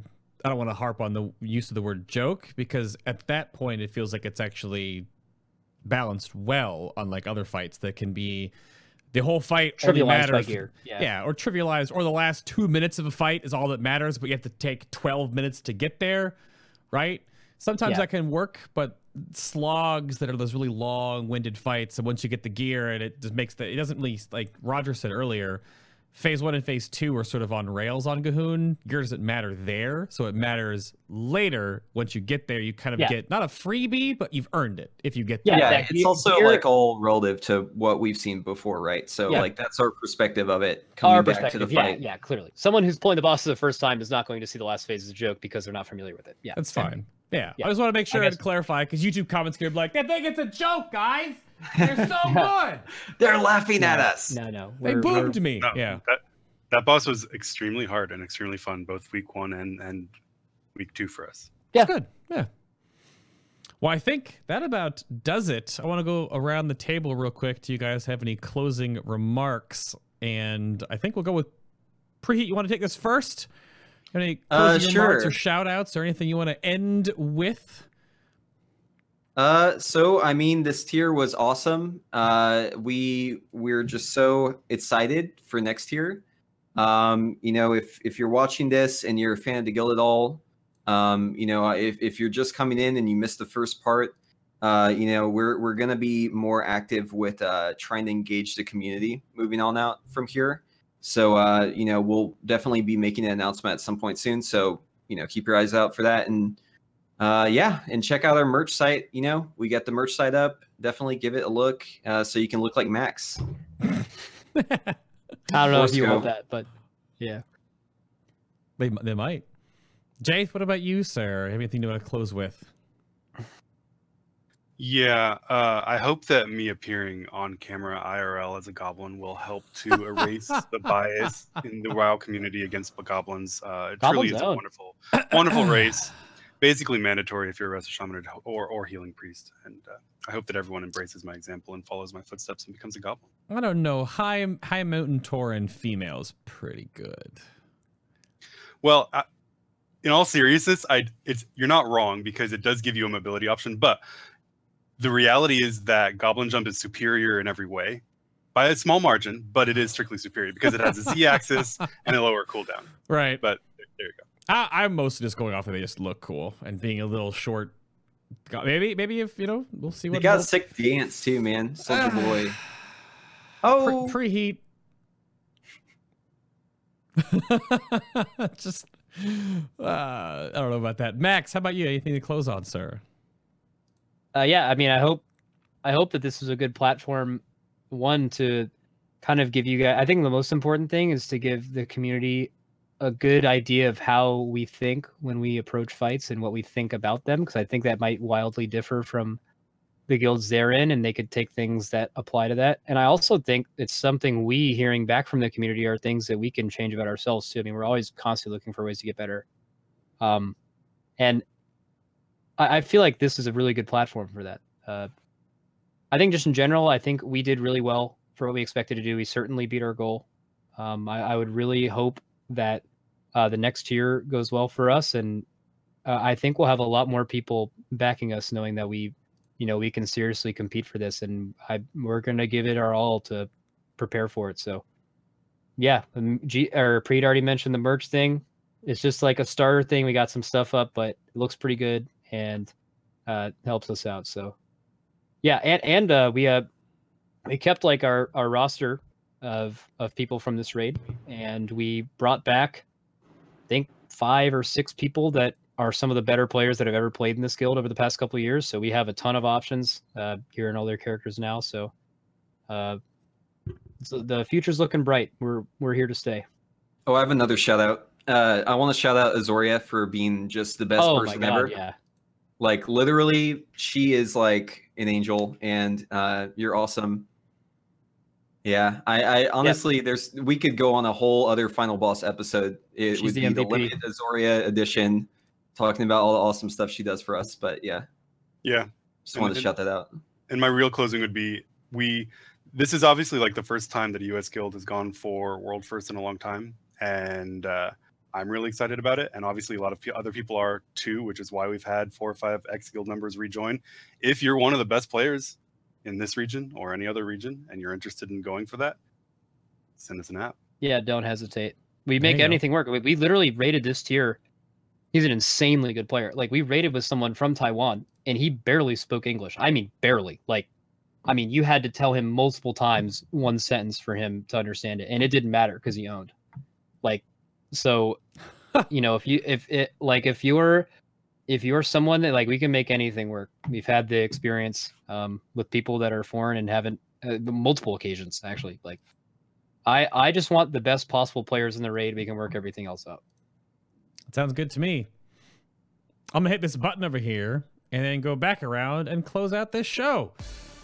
So thank everyone for tuning in today to episode number 169. This was the Limit World Second. I enjoy doing like the first and second back to back, so it kind of smushes all of it in together, and we'll see how that works out in the future tiers with the roster changes, with the personal loot, with how I didn't even bring up in the show, but the Siege has split Horde versus Alliance, like way you go through the raid. How's that going to affect the World First race? I don't know. We'll talk about it 8.1 when that stuff comes out. But again, around the horn here on the table, there's Preheat. You can go check him out on his Twitch stream at the same name. Nothing crazy else going on there. And that, how many hours a day do you work on your Hemsworth 5 o'clock shadow?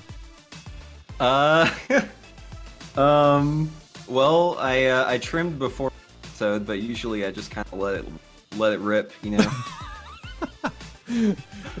Okay, so I don't generally really look at myself in the mirror like for I'll go days without doing it, but I got pretty for this episode, so I normally don't look like, you know, hot or anything. I'm like a goblin in real life, so okay. All right. Yeah, it's just for the camera. It's all the camera. It's just for me, just for the viewers. I appreciate that, sir. Oh, it's for Max. Oh, it's for Max. What? Just kidding. So from one goblin to the next, G, thank you for being quote unquote on camera today. My pleasure. Yep. You can go check out G healing, right? I mean, I checked the other day. I was just pumping around to see what you guys were doing, and you were on your monk, gearing your monk up. I think Mythic Plus is the other day. I think I saw that. So I don't know. Yeah. How much you have every healer, right? The only healer I don't have at 120 currently is a Druid, and I'm going to finish my Druid in the next week. Same thing we were talking about earlier. Right. First tier, you don't have everything, but for the next one, I will. Yeah, absolutely. All those 4 little characters. Just gonna work on that AP. Even though by the time you get an ult around, getting all your levels up shouldn't be a problem. But I appreciate it. Thank you very much for sitting in on the show today. Thank you for having me. And there's Max. Also, his stream, his only one with the actual precursor Limit _maximum on his stream. Yeah, I never stream. Don't watch it. It's real bad. But yeah, okay. Well, don't. Never mind. I'll take the lower third off. There you go. Yep. Yeah. Don't watch it. Don't link it to your friends. All that good stuff. Only shout out I have. This is great. I enjoyed this a lot. After this, when our show is over, head over to the Warcraft channel. One of our raiders, Trill. Well, he goes by Zess in our guild. We call him Squirt. And his PvP name is Trill, and he's playing against the Move right now in their like 3rd straight championship match in PvP. Ooh. And that dude is one of the most insane players any of us have ever played with. So definitely go watch him. And other than that, I think that's all I got. That's all I got. I appreciate your time on the show today after 3 years of not being on the show.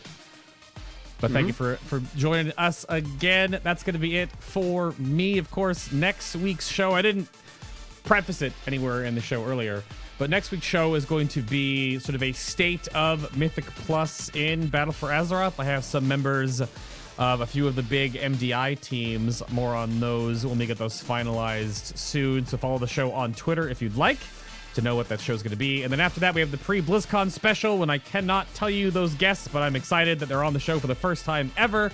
The dynamic duo of two of them that may have given away too much, but they're on the show for the pre-BlizzCon special. And then post-BlizzCon will be Preach and Novel, so more shows on the horizon. Then we have some state of melee ranged healers, tanks, and then all the spec shows start in 2019. That's enough out of me. If you want to go check out the show, of course, socials are down below, linked in the description box, or on finalboss.tv. Thank you all for being here today, tuning in, listening, and until next week, everybody. Bye! Bye.